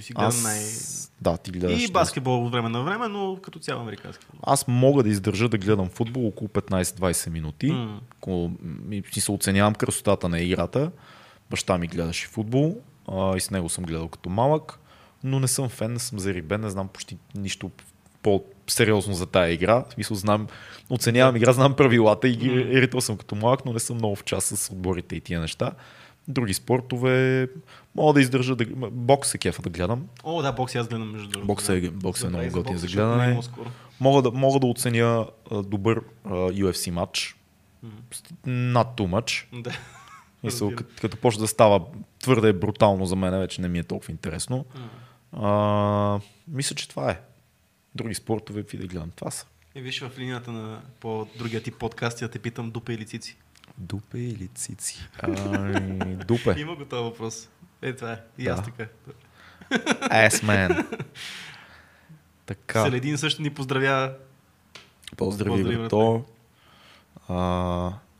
Бележка към мен. Доктор Николай Михайлов не е психолог, а психиатър и богослов. Тоест предложението той да гостува е наистина не е лошо. Добре? Окей, значи правилно. Психиатър и богослов е супер. Не знах, че е богослов. Има някаква серия от въпроси към мене. Пушил ли съм и играл ли съм видеоигри? Играх на Nintendo, като бях много малък. Пушил ли съм? Да, пушил съм и цигари и марихуана съм пушил. Не пуша нито едно от двете. Много, да, че аз се изгубих. Ние много, много скачаме, гледат ни 157 души, поздрав за всичките. Надяваме се, че не сме твърде рандъм. Някой ни изпрати такова.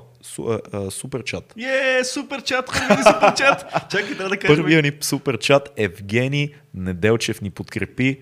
Евгений, поздрави за теб и много ти благодарим за подкрепата, братле. Ти си едно изречение в историческата, в историята на 2200 подкаст. Първият ни суперчат. Как се води? Суперчатър. Първият ни суперчатър. Това даде супер такова. Как се води? Това се води супер... Само, че не знам. Супер стикер се води това даже. Тоест той е без въпрос, просто ни съпортва. Само thank you, да. И с една круша, която ни се покланя като... Като самурай. Като самурай, да. Много яко. Thank you, Евгений. Мамата направо това... Виж, колко му трябва на човека. Да. Малко щастие. Ама не, защото е нова система, ние затова се радваме като маймунки, защото сега не сме имали суперчат. Да, супер е това. Така, продължаваме. Виж, имаме въпрос от Стеф Митев, който предполагам, че не е. Много ме кефи как единият е долу, другия е горе, почнахме на рандом. Но може би това е по-добрият начин, защото никой не знае кой въпрос ще излезе. Ако има въпроси с суперчата, може да обърнем внимание рязко на тях. Така че даваме на рандом. Стеф Митев, Стефан Митев ли е? Предполагам, че не. Ако е. Не, мисля, че не е доктор Стефан Митев. Доктор Стефан Митев. Но все пак поздрави и за Стеф Митев, и за доктор Стефан Митев. Смятате ли, че има нещо повече в това, че Тръмп е обявил, че е заразен с вируса? Да, аз казах, имам такава теория, че може да е PR ход. Фейк нюз. Да. Който си ги пуска сам, фейк нюз. Представи си сам като да си пускаш новини за себе си. Тръмп може всичко. Да. Това е най-голямата реалити звезда в историята на Америка. Така е факт.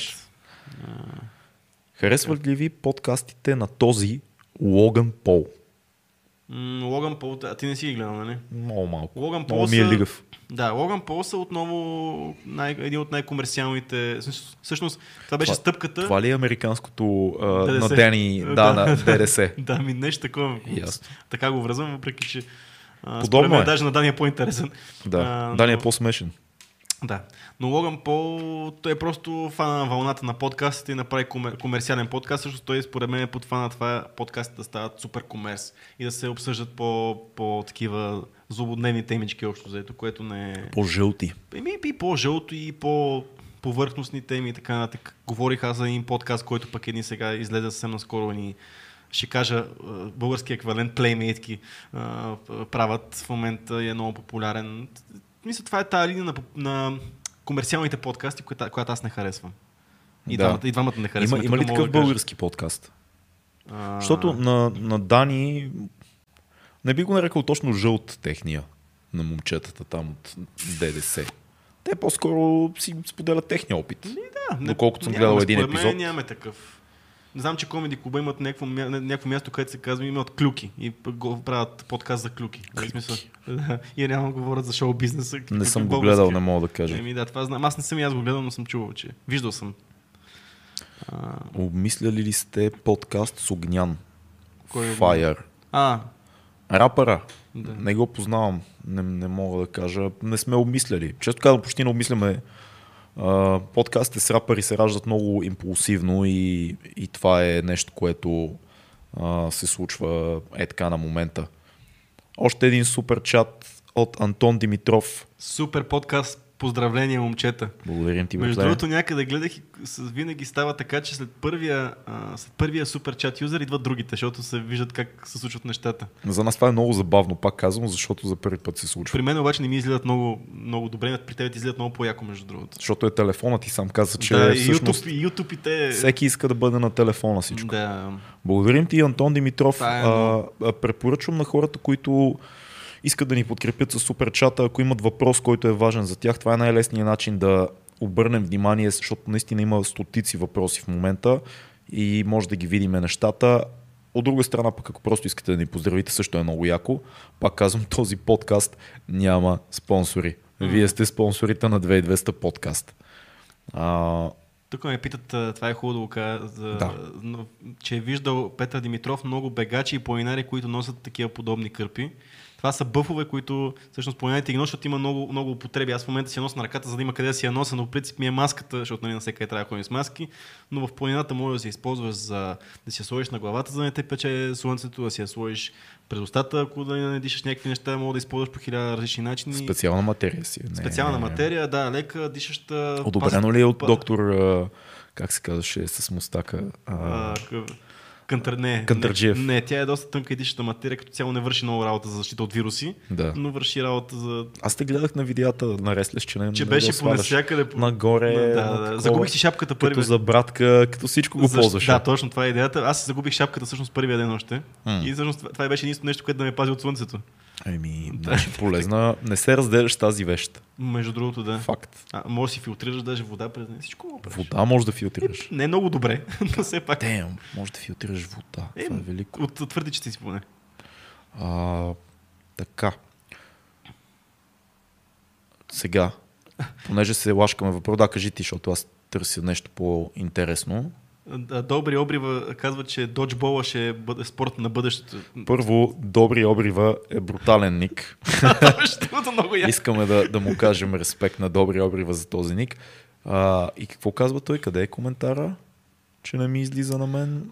Казва, че доджбол е супер интересен спорт. Убеден съм, че това е спортът на бъдещето. В интерес наистина точно това е днес... народна топка, не е ли доджбол народна? Да. В смисъл малко поръчно. Аз между другото ми излезе в... Не знам защо в YouTube ми излезе някакъв турнир, световно първенство на доджбол и го цъкнах да видя. Сигурно е много яко. Не беше много яко. Не е ли интерес? Те се целят, нали, като народна е подобно. Да, бе, такова е някаква, ама нека си не ме... Още един супер чат от Димитър Вучев. Праща ни е това готино хипопотамче, което бръмчи. Еблата ми так, благодарим ти много за сапорта. Това значи много за нас, колега. И да, чувстваме те като наш колега, нищо, че ти си истински журналист, а пък ние сме подкастъри и си в телевизията, вече медиите са равни. Ти съвсем спокойно би имал, според мен, и много успешен подкаст. Даже днес гледахме предаването ти. Да. Беше показва, как се каже този пич? Забравих от старт подкаст, старт БГ. Старт БГ, мисля. Или БГ старт подкаст. Гледахме едно интервю с един доста готин пич от този подкаст, който разказваше за стартъпи, за бизнес. За подкасти. Да, много яко. Така че днеска точно те гледахме. Да, факт. Знаеш, наблюдаваме, те знаем какво правиш. Това като заплаха. Особено като каниш подкастери, веднага гледаме. Така е. Бате Бойко срещу Тръмп, кой би победил дебата, чисто хипотетично? Това е много интересно, между другото. Дебат Бойко Борисов и Тръмп. Защото струва ми се, че Бойко ще се сгъне пред Тръмп. Защото он има изключително самочувствие. Първо, защото идва от едни милиони и защото е много, много, много овладял шоу бизнеса. Изразяването пред камера. Бойко е много добър в ефир, но той е добър за българска аудитория. с нашите методи. Тъничко, така да зачекнеш. Къде го гледах? Оня ден гледах нещо невероятно, в което Бойко отиде при някакви пенсионери и им каза: има ли пенсионери тук? И едни хора казаха: да. И каза: получихте ли 50 лева добавка? И така: да. И така: кажете едно благодаря, бе. Ужас, ужас. Това е невероятно. В смисъл, все едно, може би само Берлускони е нещо близко до това. Да, между другото. Да. Но това е добър пример. Виж тук един много философски въпрос от нещо свежо. Би го видял, но да сме на рандъм. Окей. Според вас, докато търсите себе си, намирате ли част от себе си или това довежда до още повече въпроси? С две думи, има ли крайна дестинация? Това е много як въпрос, между другото, много доста философски. Мога аз да започна. Да. Винаги това търсене на себе си, то продължава цял живот по някаква причина.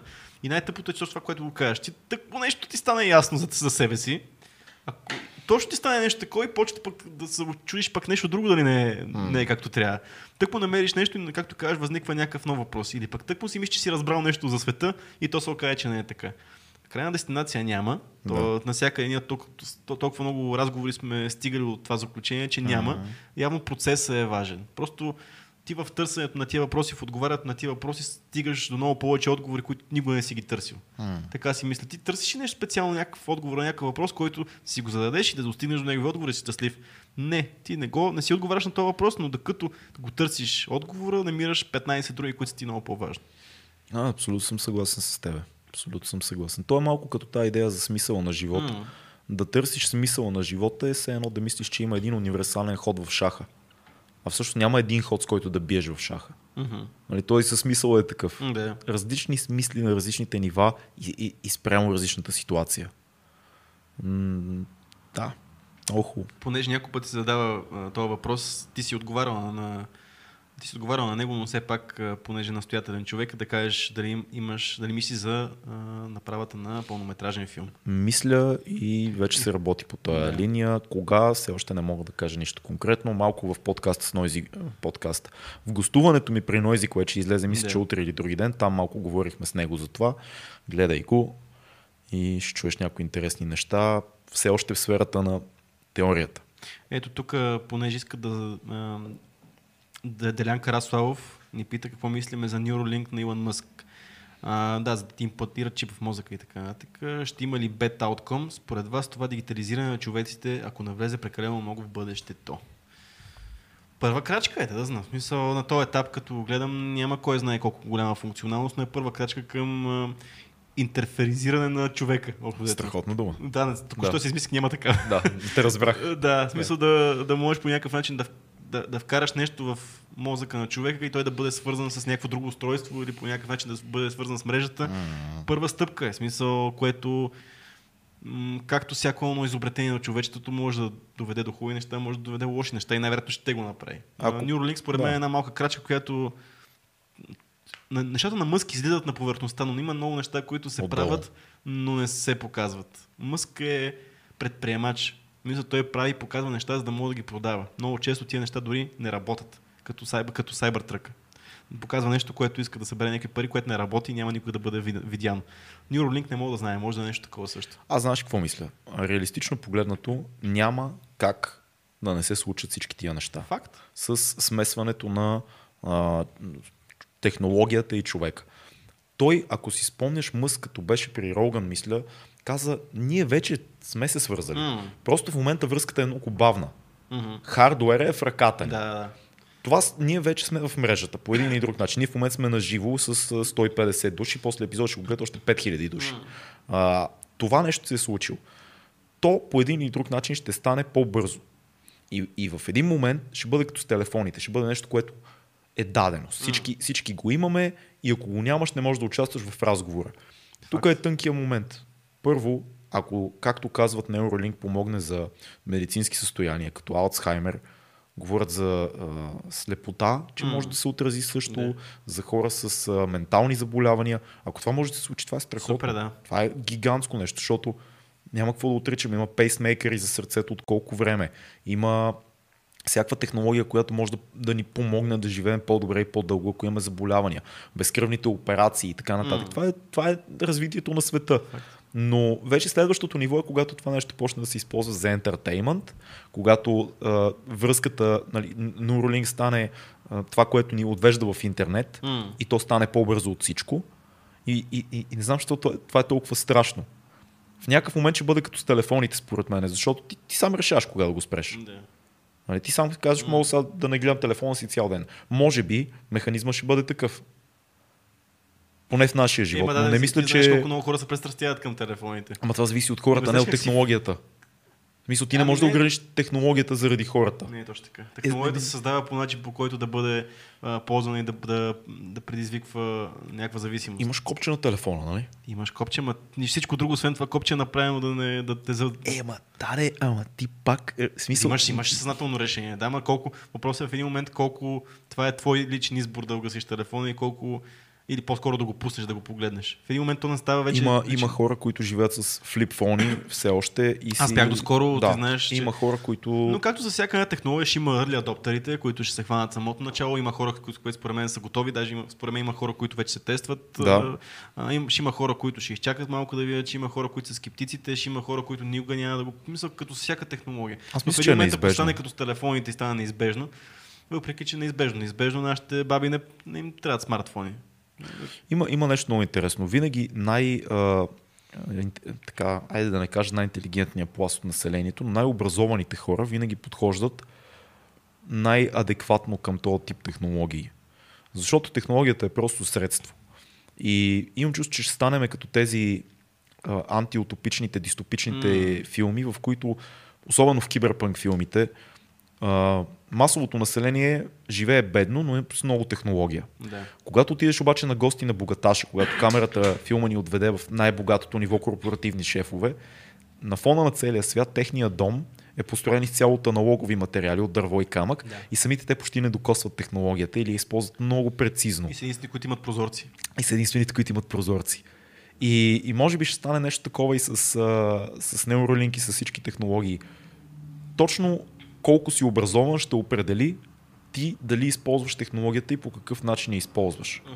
Защото и един Ерик Лайнстин, да кажем, най-вероятно има телефон и интернет и социални мрежи, но начина, по който той използва тия неща, не са като маймунките.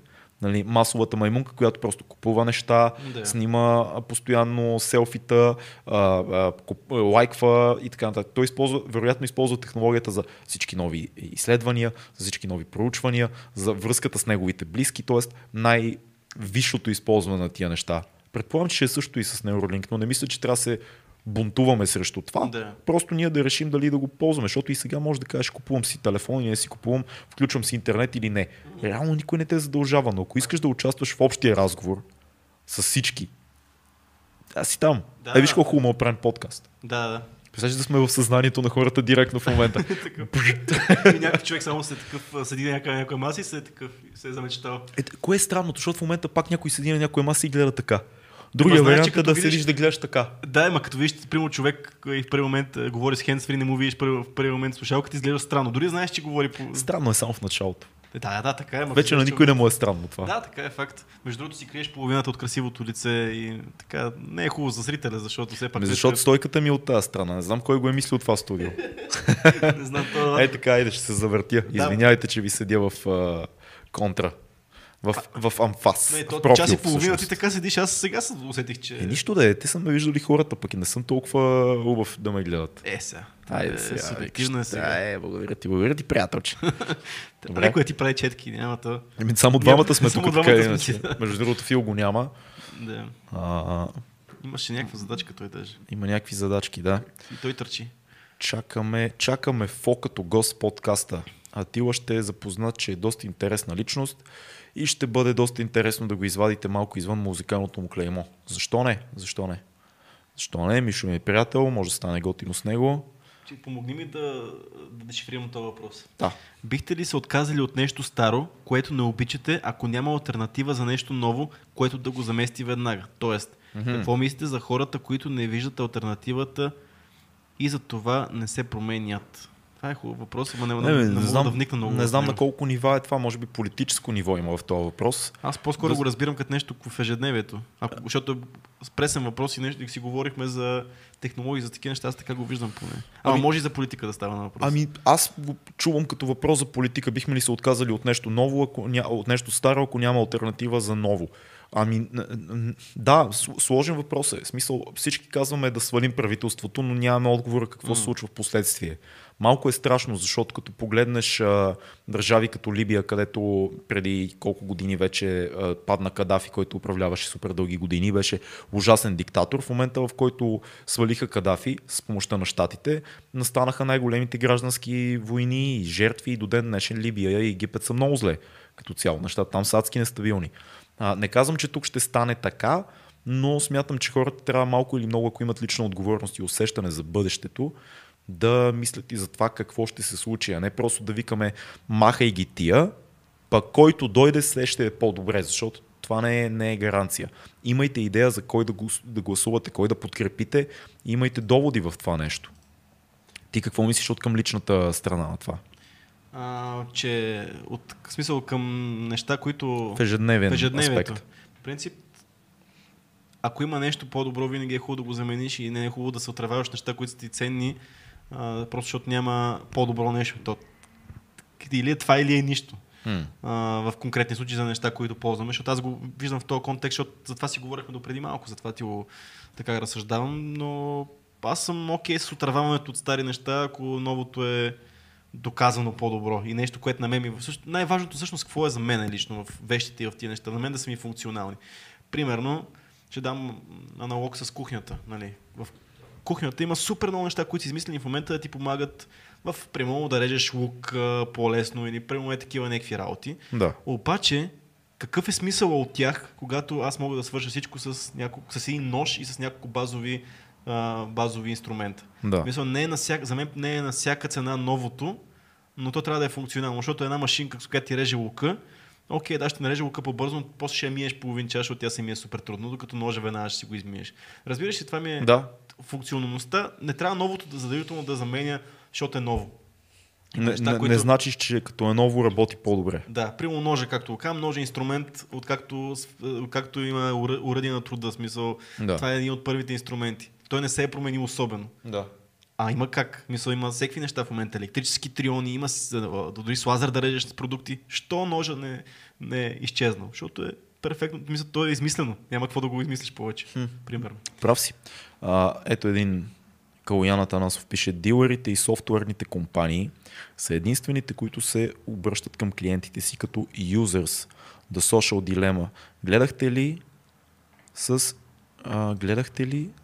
The Social Dilemma гледахте ли с бивши отговорници за всички големи социални медии? Не е обнадеждаващ. Чувал съм за този филм The Social Dilemma, а не съм го гледал. Трябва да го гледам. Аз проспах въпроса, ама нищо. Нищо. Така, да.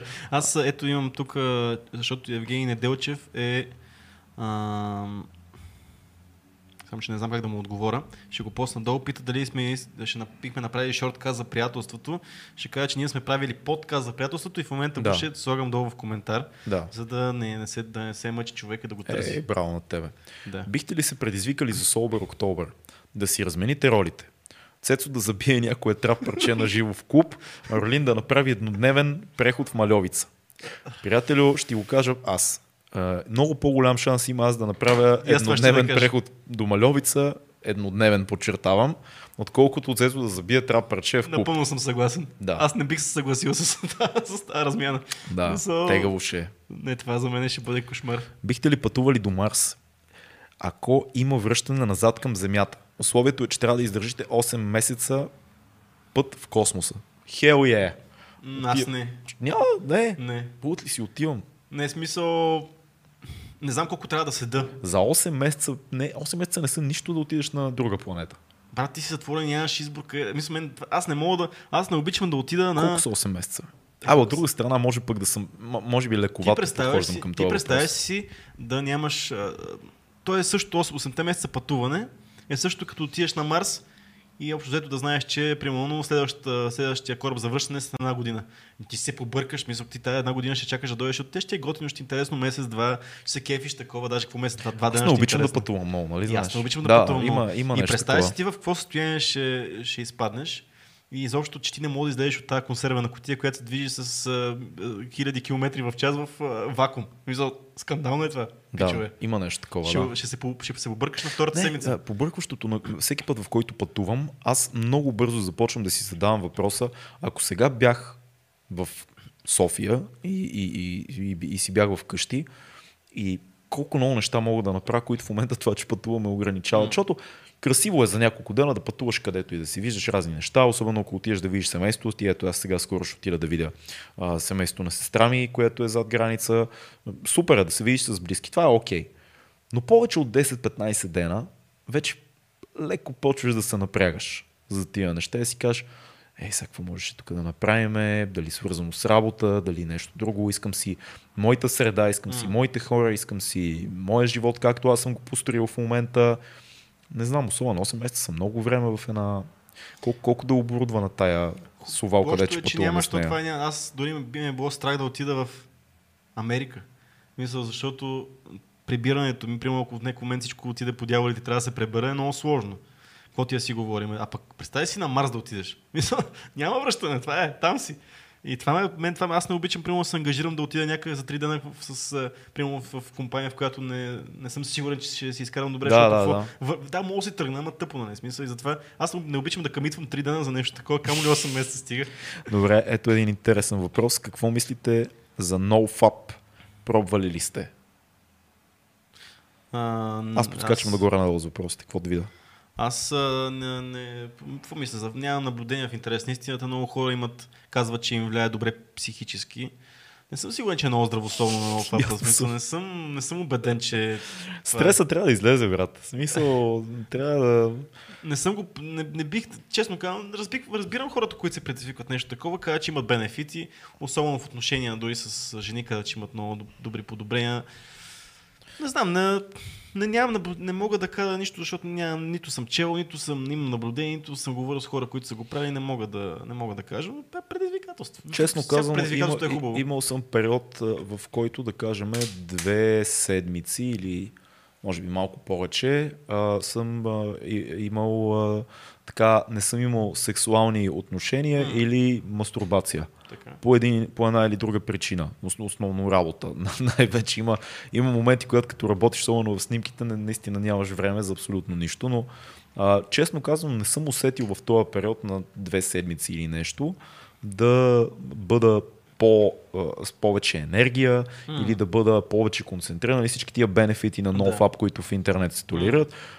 И честно казано, проблема на мъжа, аз мога да говоря за себе си, е, че когато мъжа няма много така, как се казва, израз на сексуалната си енергия, това те напряга от една страна, от друга мислиш за секс много повече, отколкото би мислил ако правеше секс или ако мастурбираше и т.н. Не съм много сигурен, че ако човек иска да е концентриран и да работи, трябва това нещо да го оставя, да го задържа. Може да не съм прав, защото съм чувал супер много хора, които казват, нали, спортистите не правят секс преди матч, примерно, или има, нали, хора в YouTube, които казват, ето сега, примерно 6 месеца не съм имал оргазъм, не съм се изпразвал, и 6 месеца и се чувствам друг човек, поникнаха ми криле, не знам, братле, аз... Честно казано, се съмнявам в тия резултати. Аз не мисля, че бих намерил някакъв бенефит. Мъжката енергия, колкото я си говорим, еволюционно и психологически, мъжката и женската енергия са много по-различни. Женската енергия е много прибираща, смисъл, ако даже ако погледнем. Мъжете, ние сме всичко да излиза. Смисъл, ние този аутлет го търсиме винаги. И реално дори за възпроизвеждания, мъжа, по принцип, женския индивид в повечето животински видове, той възможно колкото много повече пъти трябва да се изпразни, за да може да заплоди колкото се може повече женски, за да може да неговото потребление със сигурност да... Тялото ти е така направено. Всички мъжки индивиди във всяка една всеки един животински вид е създаден по този начин. Да пръска семе.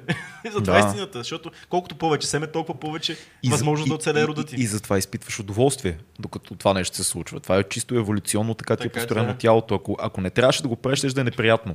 Защото ти е гадно всеки път, който свърши, така природата ще ти казва, това ще го направиш два пъти по задължение в живота си и повече не. Не, природата го е направила така, че да е яко. Така си мислим ние, не знам. Трябва да поканим някой, който примерно е нофап 6 месеца, една година и да ни каже дали третото око се е отворило. Виж сега, или сънува само жени. Нали знаеш какво става в подсъзнанието? Не знам за това дали се е случвало на някой, но аз съм чувал за истории на хора, които като не правят секс при един днес, почват да получават полюции. Да. Аз това ми се случва в пубертета, между другото, като бях малък.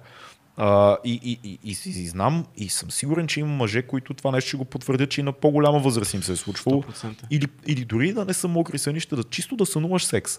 Значи почва да сънуваш секс с жена или каквото и да било в сексуален аспект. Какво те кефи? Да бъдем либерални. Кози. Какво те кефи? Аз по-скоро като тинейджър не съм имал, по-скоро като по-възрастен не съм имал. Което е много странно, нали, повечето, но не е нещо често се случва, веднъж два пъти се е случвало, но това е, аз не мога да представя, примерно, ако имаш някакъв дан, така съм чувал, но ако си нофап, примерно, това няма как да проработиш, защото примерно на един месец ще сънуваш нещо и ще се събудиш умацан. Такива, пак, провалих се. Да, точно. Релапснах. Да, и да минем на сериозна тема. Заради на Симеонова пише, какво мислите за 1984 на Орел. Ще стигнем до една такава реалност, която мислите ни се четат и какви ще са последствията. А Добри Облива пише, че в момента живеем в тази реалност. Абсолютно. Аз за 1984 си мисля, че това, което казва, че в момента ни се четат мислите много повече, отколкото някога са чели. Ние сами ги споделяме. Ние сами ги споделяме и със всяко едно действие в социални мрежи, в Google и така нататък. И това се записва, това е доказано, няма какво да го не е конспиративна теория. Телефонът ти знае повече за теб, отколкото предполагаш. Но пък като живот, като социум, по-скоро 1984 е един успял комунизъм по-скоро. Един тоталитарен режим. Аз виждам много... защото той може да не е тоталитарен, в смисъл може да не е комунизъм, може да е фашистски режим.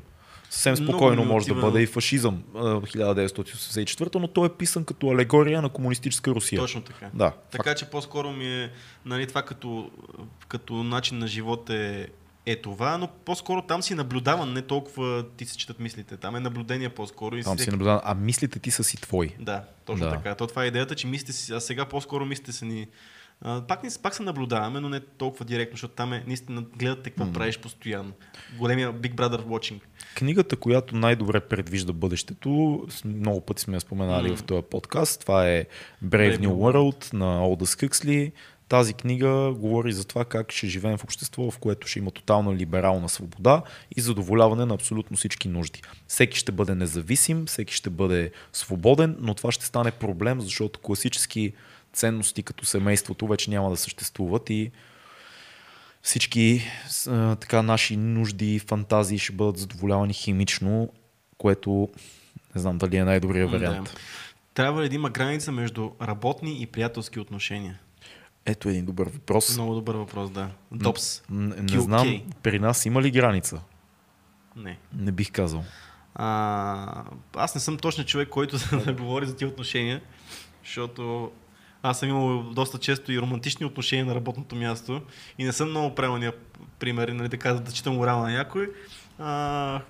На една възраст като нашата, ако става въпрос за приятелство, е напълно нормално голяма част от окръжението от приятелите да си свързани с работа, защото ние това правим по цял ден. Абсолютно. И къде да се срещне с нови хора? В смисъл, един обикновен човек, който работи от 9 до 5, отива на работа, прибира се вкъщи, излиза в петък вечер с хора, които познава. Къде ще срещне нови хора, освен на работа? И защо са ти, ако работата ти е такава, че интересите ти са вътре в нея, ако в моя случай интересите ми са свързани с кино, музика, интернет... Къде ще намериш тия хора, освен на работа? Аз съм много щастлив с хората, в които работя. Да. Мисъл, и Цецо ми е един от най-близките приятели, Филми е супер близък приятел. Мога да ви изреда още 10 човека, които по музикална или снимачна или интернетска са ми много близки и много държа на тях. И това са хора, с които работя даже много по-добре, отколкото с който и да било бих работил. Ако сега дойде някой непознат професионалист, Ето и другото. На работа много лесно, в нашата работа поне, може да се сприятелиш с нови хора, с които работиш. Веднага се сещам оператора на последния сериал, който правих с Монката. За отрицателно време станахме супер гъсти, защото едни момчета, които са в една и съща област, режисьор и оператор, на едни и същи години, за отрицателно време намирате интереси и посоки. Както и с целия ни екип, който беше натам. Да. Така че това е най-нормалното нещо и е супер яко. Ще завърта и към романтичните отношения, които според мен пък трябва да се дадат. Това е опасно. Това е опасно, което според мен трябва да се избягва това, че аз, нали, правете това, което ви казвам, не това, което правя. Да. Идеята е, че пък там е много... Това го имам в една песен. Не прави това, което... Направи това, което казвам, а не това, което правя. Казваш ли го? Да, имам го. Да, това е точно. Това е ужасно признание. Да. Но въпросът е, че пак е много лесно да създадеш романтични отношения на работата, защото това са хора, които прекарваш много време с тях. Обаче, какво става? Много често работят тия отношения. Особено, прямо в отношения, като да кажем телевизия, в които правят са новини. Аз познавам такива много хора, които... Те много хора се загаджват и се женат в телевизията. Да, хора, които... Да, точно. В телевизията, между другото, е много затворена. И там супер много се женат хората и правят семейства. Защото прекарват по 16 часа там. Постоянно прекарват време заедно. И това е един нормален начин, ако има някакви отношения, почват приятелски, почват ние да си изкарваме. Тук някой ще се напие, да стават нещата. Да. Но какво става? Ако не проработят тия отношения, вие утре трябва да се гледате с този човек. По цял ден. Уф. И пък ако какво остава, ако пък един от вас двамата е нещо не му е чиста работа и почва да прави мизерийки. Да читва. Почва сега да вкарва интрижки. Такива неща. Какво правите в това? Така че, да, знам. Има специални моменти. Аз познавам хора, които са искали да напуснат след неуспешна връзка с човек на работно място. Да. Толкова не издържат последствие стреса от това да вижда този човек всеки ден. Близък до мен човек имаше такива отношения и след това ми е споделял как направо обмисля да напусне работата си, много добра работа, заради това, че не иска да вижда човека всеки ден, защото по някакъв начин този човек му беше разбил сърцето. И всеки ден ти трябва да го виждаш. Ужасно. А по линията, която ти говореше преди малко, имаше тук един коментар за какво мислиме за това, че трябва да държиш приятелите си близко, а враговете още по-близко. Не вярвам в това. Не искам да държа враговете ми близко, не искам да ги виждам, не искам да... Ако наистина съм... Защото тази дума врагове е много силна дума. В смисъл, ако някой смята, че ти е враг, по-добре е да е на другия край на света от мене, или ако сме в един и същи град, аз не искам да знам какво става с този човек. Това е много манипулативна поговорка. Дръж приятелите си близко, враговете по-близко. Това е такова... дипломатическо, политическо, манипулативно изказване, което значи, че ти играеш някакъв мултилевел шах в живота си, което е непоносимо. Първо, ако враговете наистина са близко, ти как живееш? Да. Ако някой ти е враг, това значи, че ти не го понасяш на всички нива на съществуване. Ти не му вярваш, ти не го харесваш, ти не го понасяш чисто физически. Ако този човек е близко до тебе, значи това е ужас. Ти си супер грешна теория и който живее така, само мога да му съчувствам, че и няма да издържи дълго това нещо. Това го има някъде точно, че бизнес трябва да започнеш да правиш бизнес с конкурентите ти, а не с приятелите ти, защото тогава това е за мен... А ти как? Ти колко лицемерен трябва да си да правиш, да имаш някакви отношения с човек, който ти не мога да понасяш примерно. Това е лицемерието, най-голяма проблем, защото ти колко време ще издържиш да се държиш добре с някой. Има много хора такива, познаваме много, не че познаваме, чували сме за много такива хора, които могат да са много лицемерни, но аз примерно... Срещали сме и в работните си процеси. Но мен за това, за мен тази концепция не работи в мозъка ми. Ако някой дойде при мен и се държи добре с мене, моят мозък веднага прави асоциацията, този човек ме харесва. А това не трябва да бъде така. Реално има много хора, които просто искат нещо от тебе. И тия хора аз не ги харесвам, защото аз не мога да ги разбера, аз не знам откъде ще ми дойде ножа в гърба, защото аз не мога да предвида неговите действия, защото аз не съм такъв. Много е странно. Ние с теб имаме един проблем, че по дефолт ние смесваме личните отношения с професионалните и като цяло много трудно мислим за това да се продадем. Това сме си оговорили много пъти, че всъщност ако ние бяхме малко по-хъсъл ориентирани в този живот, най-вероятно и аз и Цецо щяхме да изкарваме минимум с 1-0 месечните пари отгоре от това, което правиме в момента.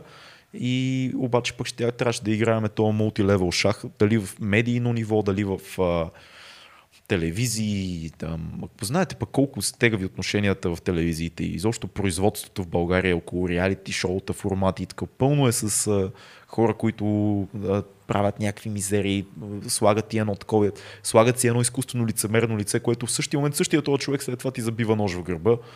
Съвсем скоро имах подобен случай, така че много са сложни тия неща и може би с тебе не сме много кътнати точно за това. Да, така е, напълно съм съгласен. За съжаление. Няма как да стане много богати.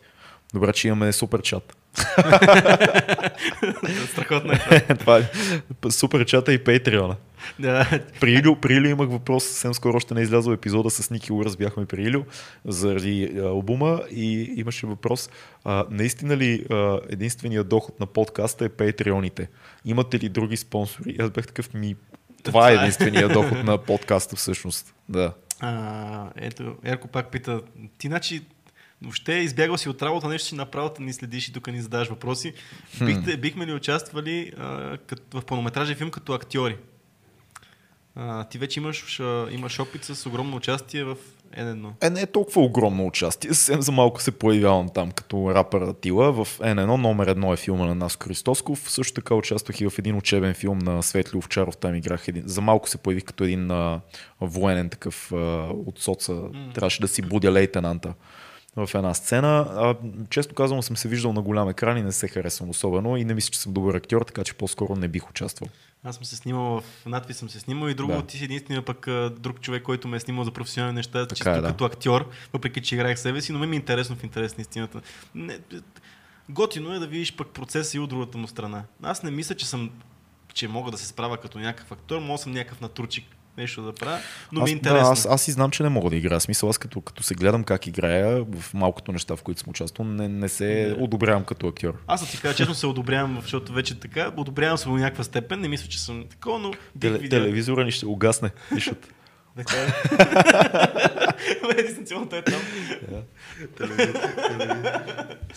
Смятай, щом до там я добутахме. Телевизора да угасне. Да, ами... Това не е телевизор, това е билборд. Ами това, да, доближава времето да приключваме според мене. Чакай да погледна последни 2-3 въпроса, на които може да отговорим. Филип там ли е? Няма го. Ще гледате ли Борат 2? Не. Аз не харесвам Борат, няма да го гледам. Аз знам сега. Не понасям този комик. Единственият му образ, който харесвах, беше Алиджи. Тебе те виждат в образа на Робокоп. Къде бе? Защо Робокоп? Робокоп. Аз съм гипсмен. Съм Робокоп. Хайде ще направим, между другото, ето тук Patreon или членство в YouTube. Ще направим, не е готов, не съм направил още членството в YouTube като опция. Даже не знам как работи, знам, че някакви стикери ще ти се дадат, някакви глезотийки там. Мисля, че Patreon е по-удобен вариант. Но, мисля, че да. Но ще го направим. Има там join бутон, един човек да се join сега, ако му е по-удобно, окей. Какво ще кажете за гост Теодоси Теодосиев? Ще кажем супер, но интересното е, че малко или много той е бил на доста места. Да. И подкасти, и медии, а много често хора, които са на толкова много медийни места, не са ни толкова интересни, защото знаем повечето неща, които той ще каже. Не е невъзможно, не е приоритет. Може би по-нататък, защо не? Със сигурност може да направим усилието да извадим от такъв гост малко по-нечути от него неща или да задълбаем една идея повече, отколкото би имал време той в национален ефир. Има готин подкаст с него на Свръхчовека, Георги Ненов, може да слушате неговия подкаст. Чакай да видим, разръчкваме нагоре-надолу. Цъка-пъка.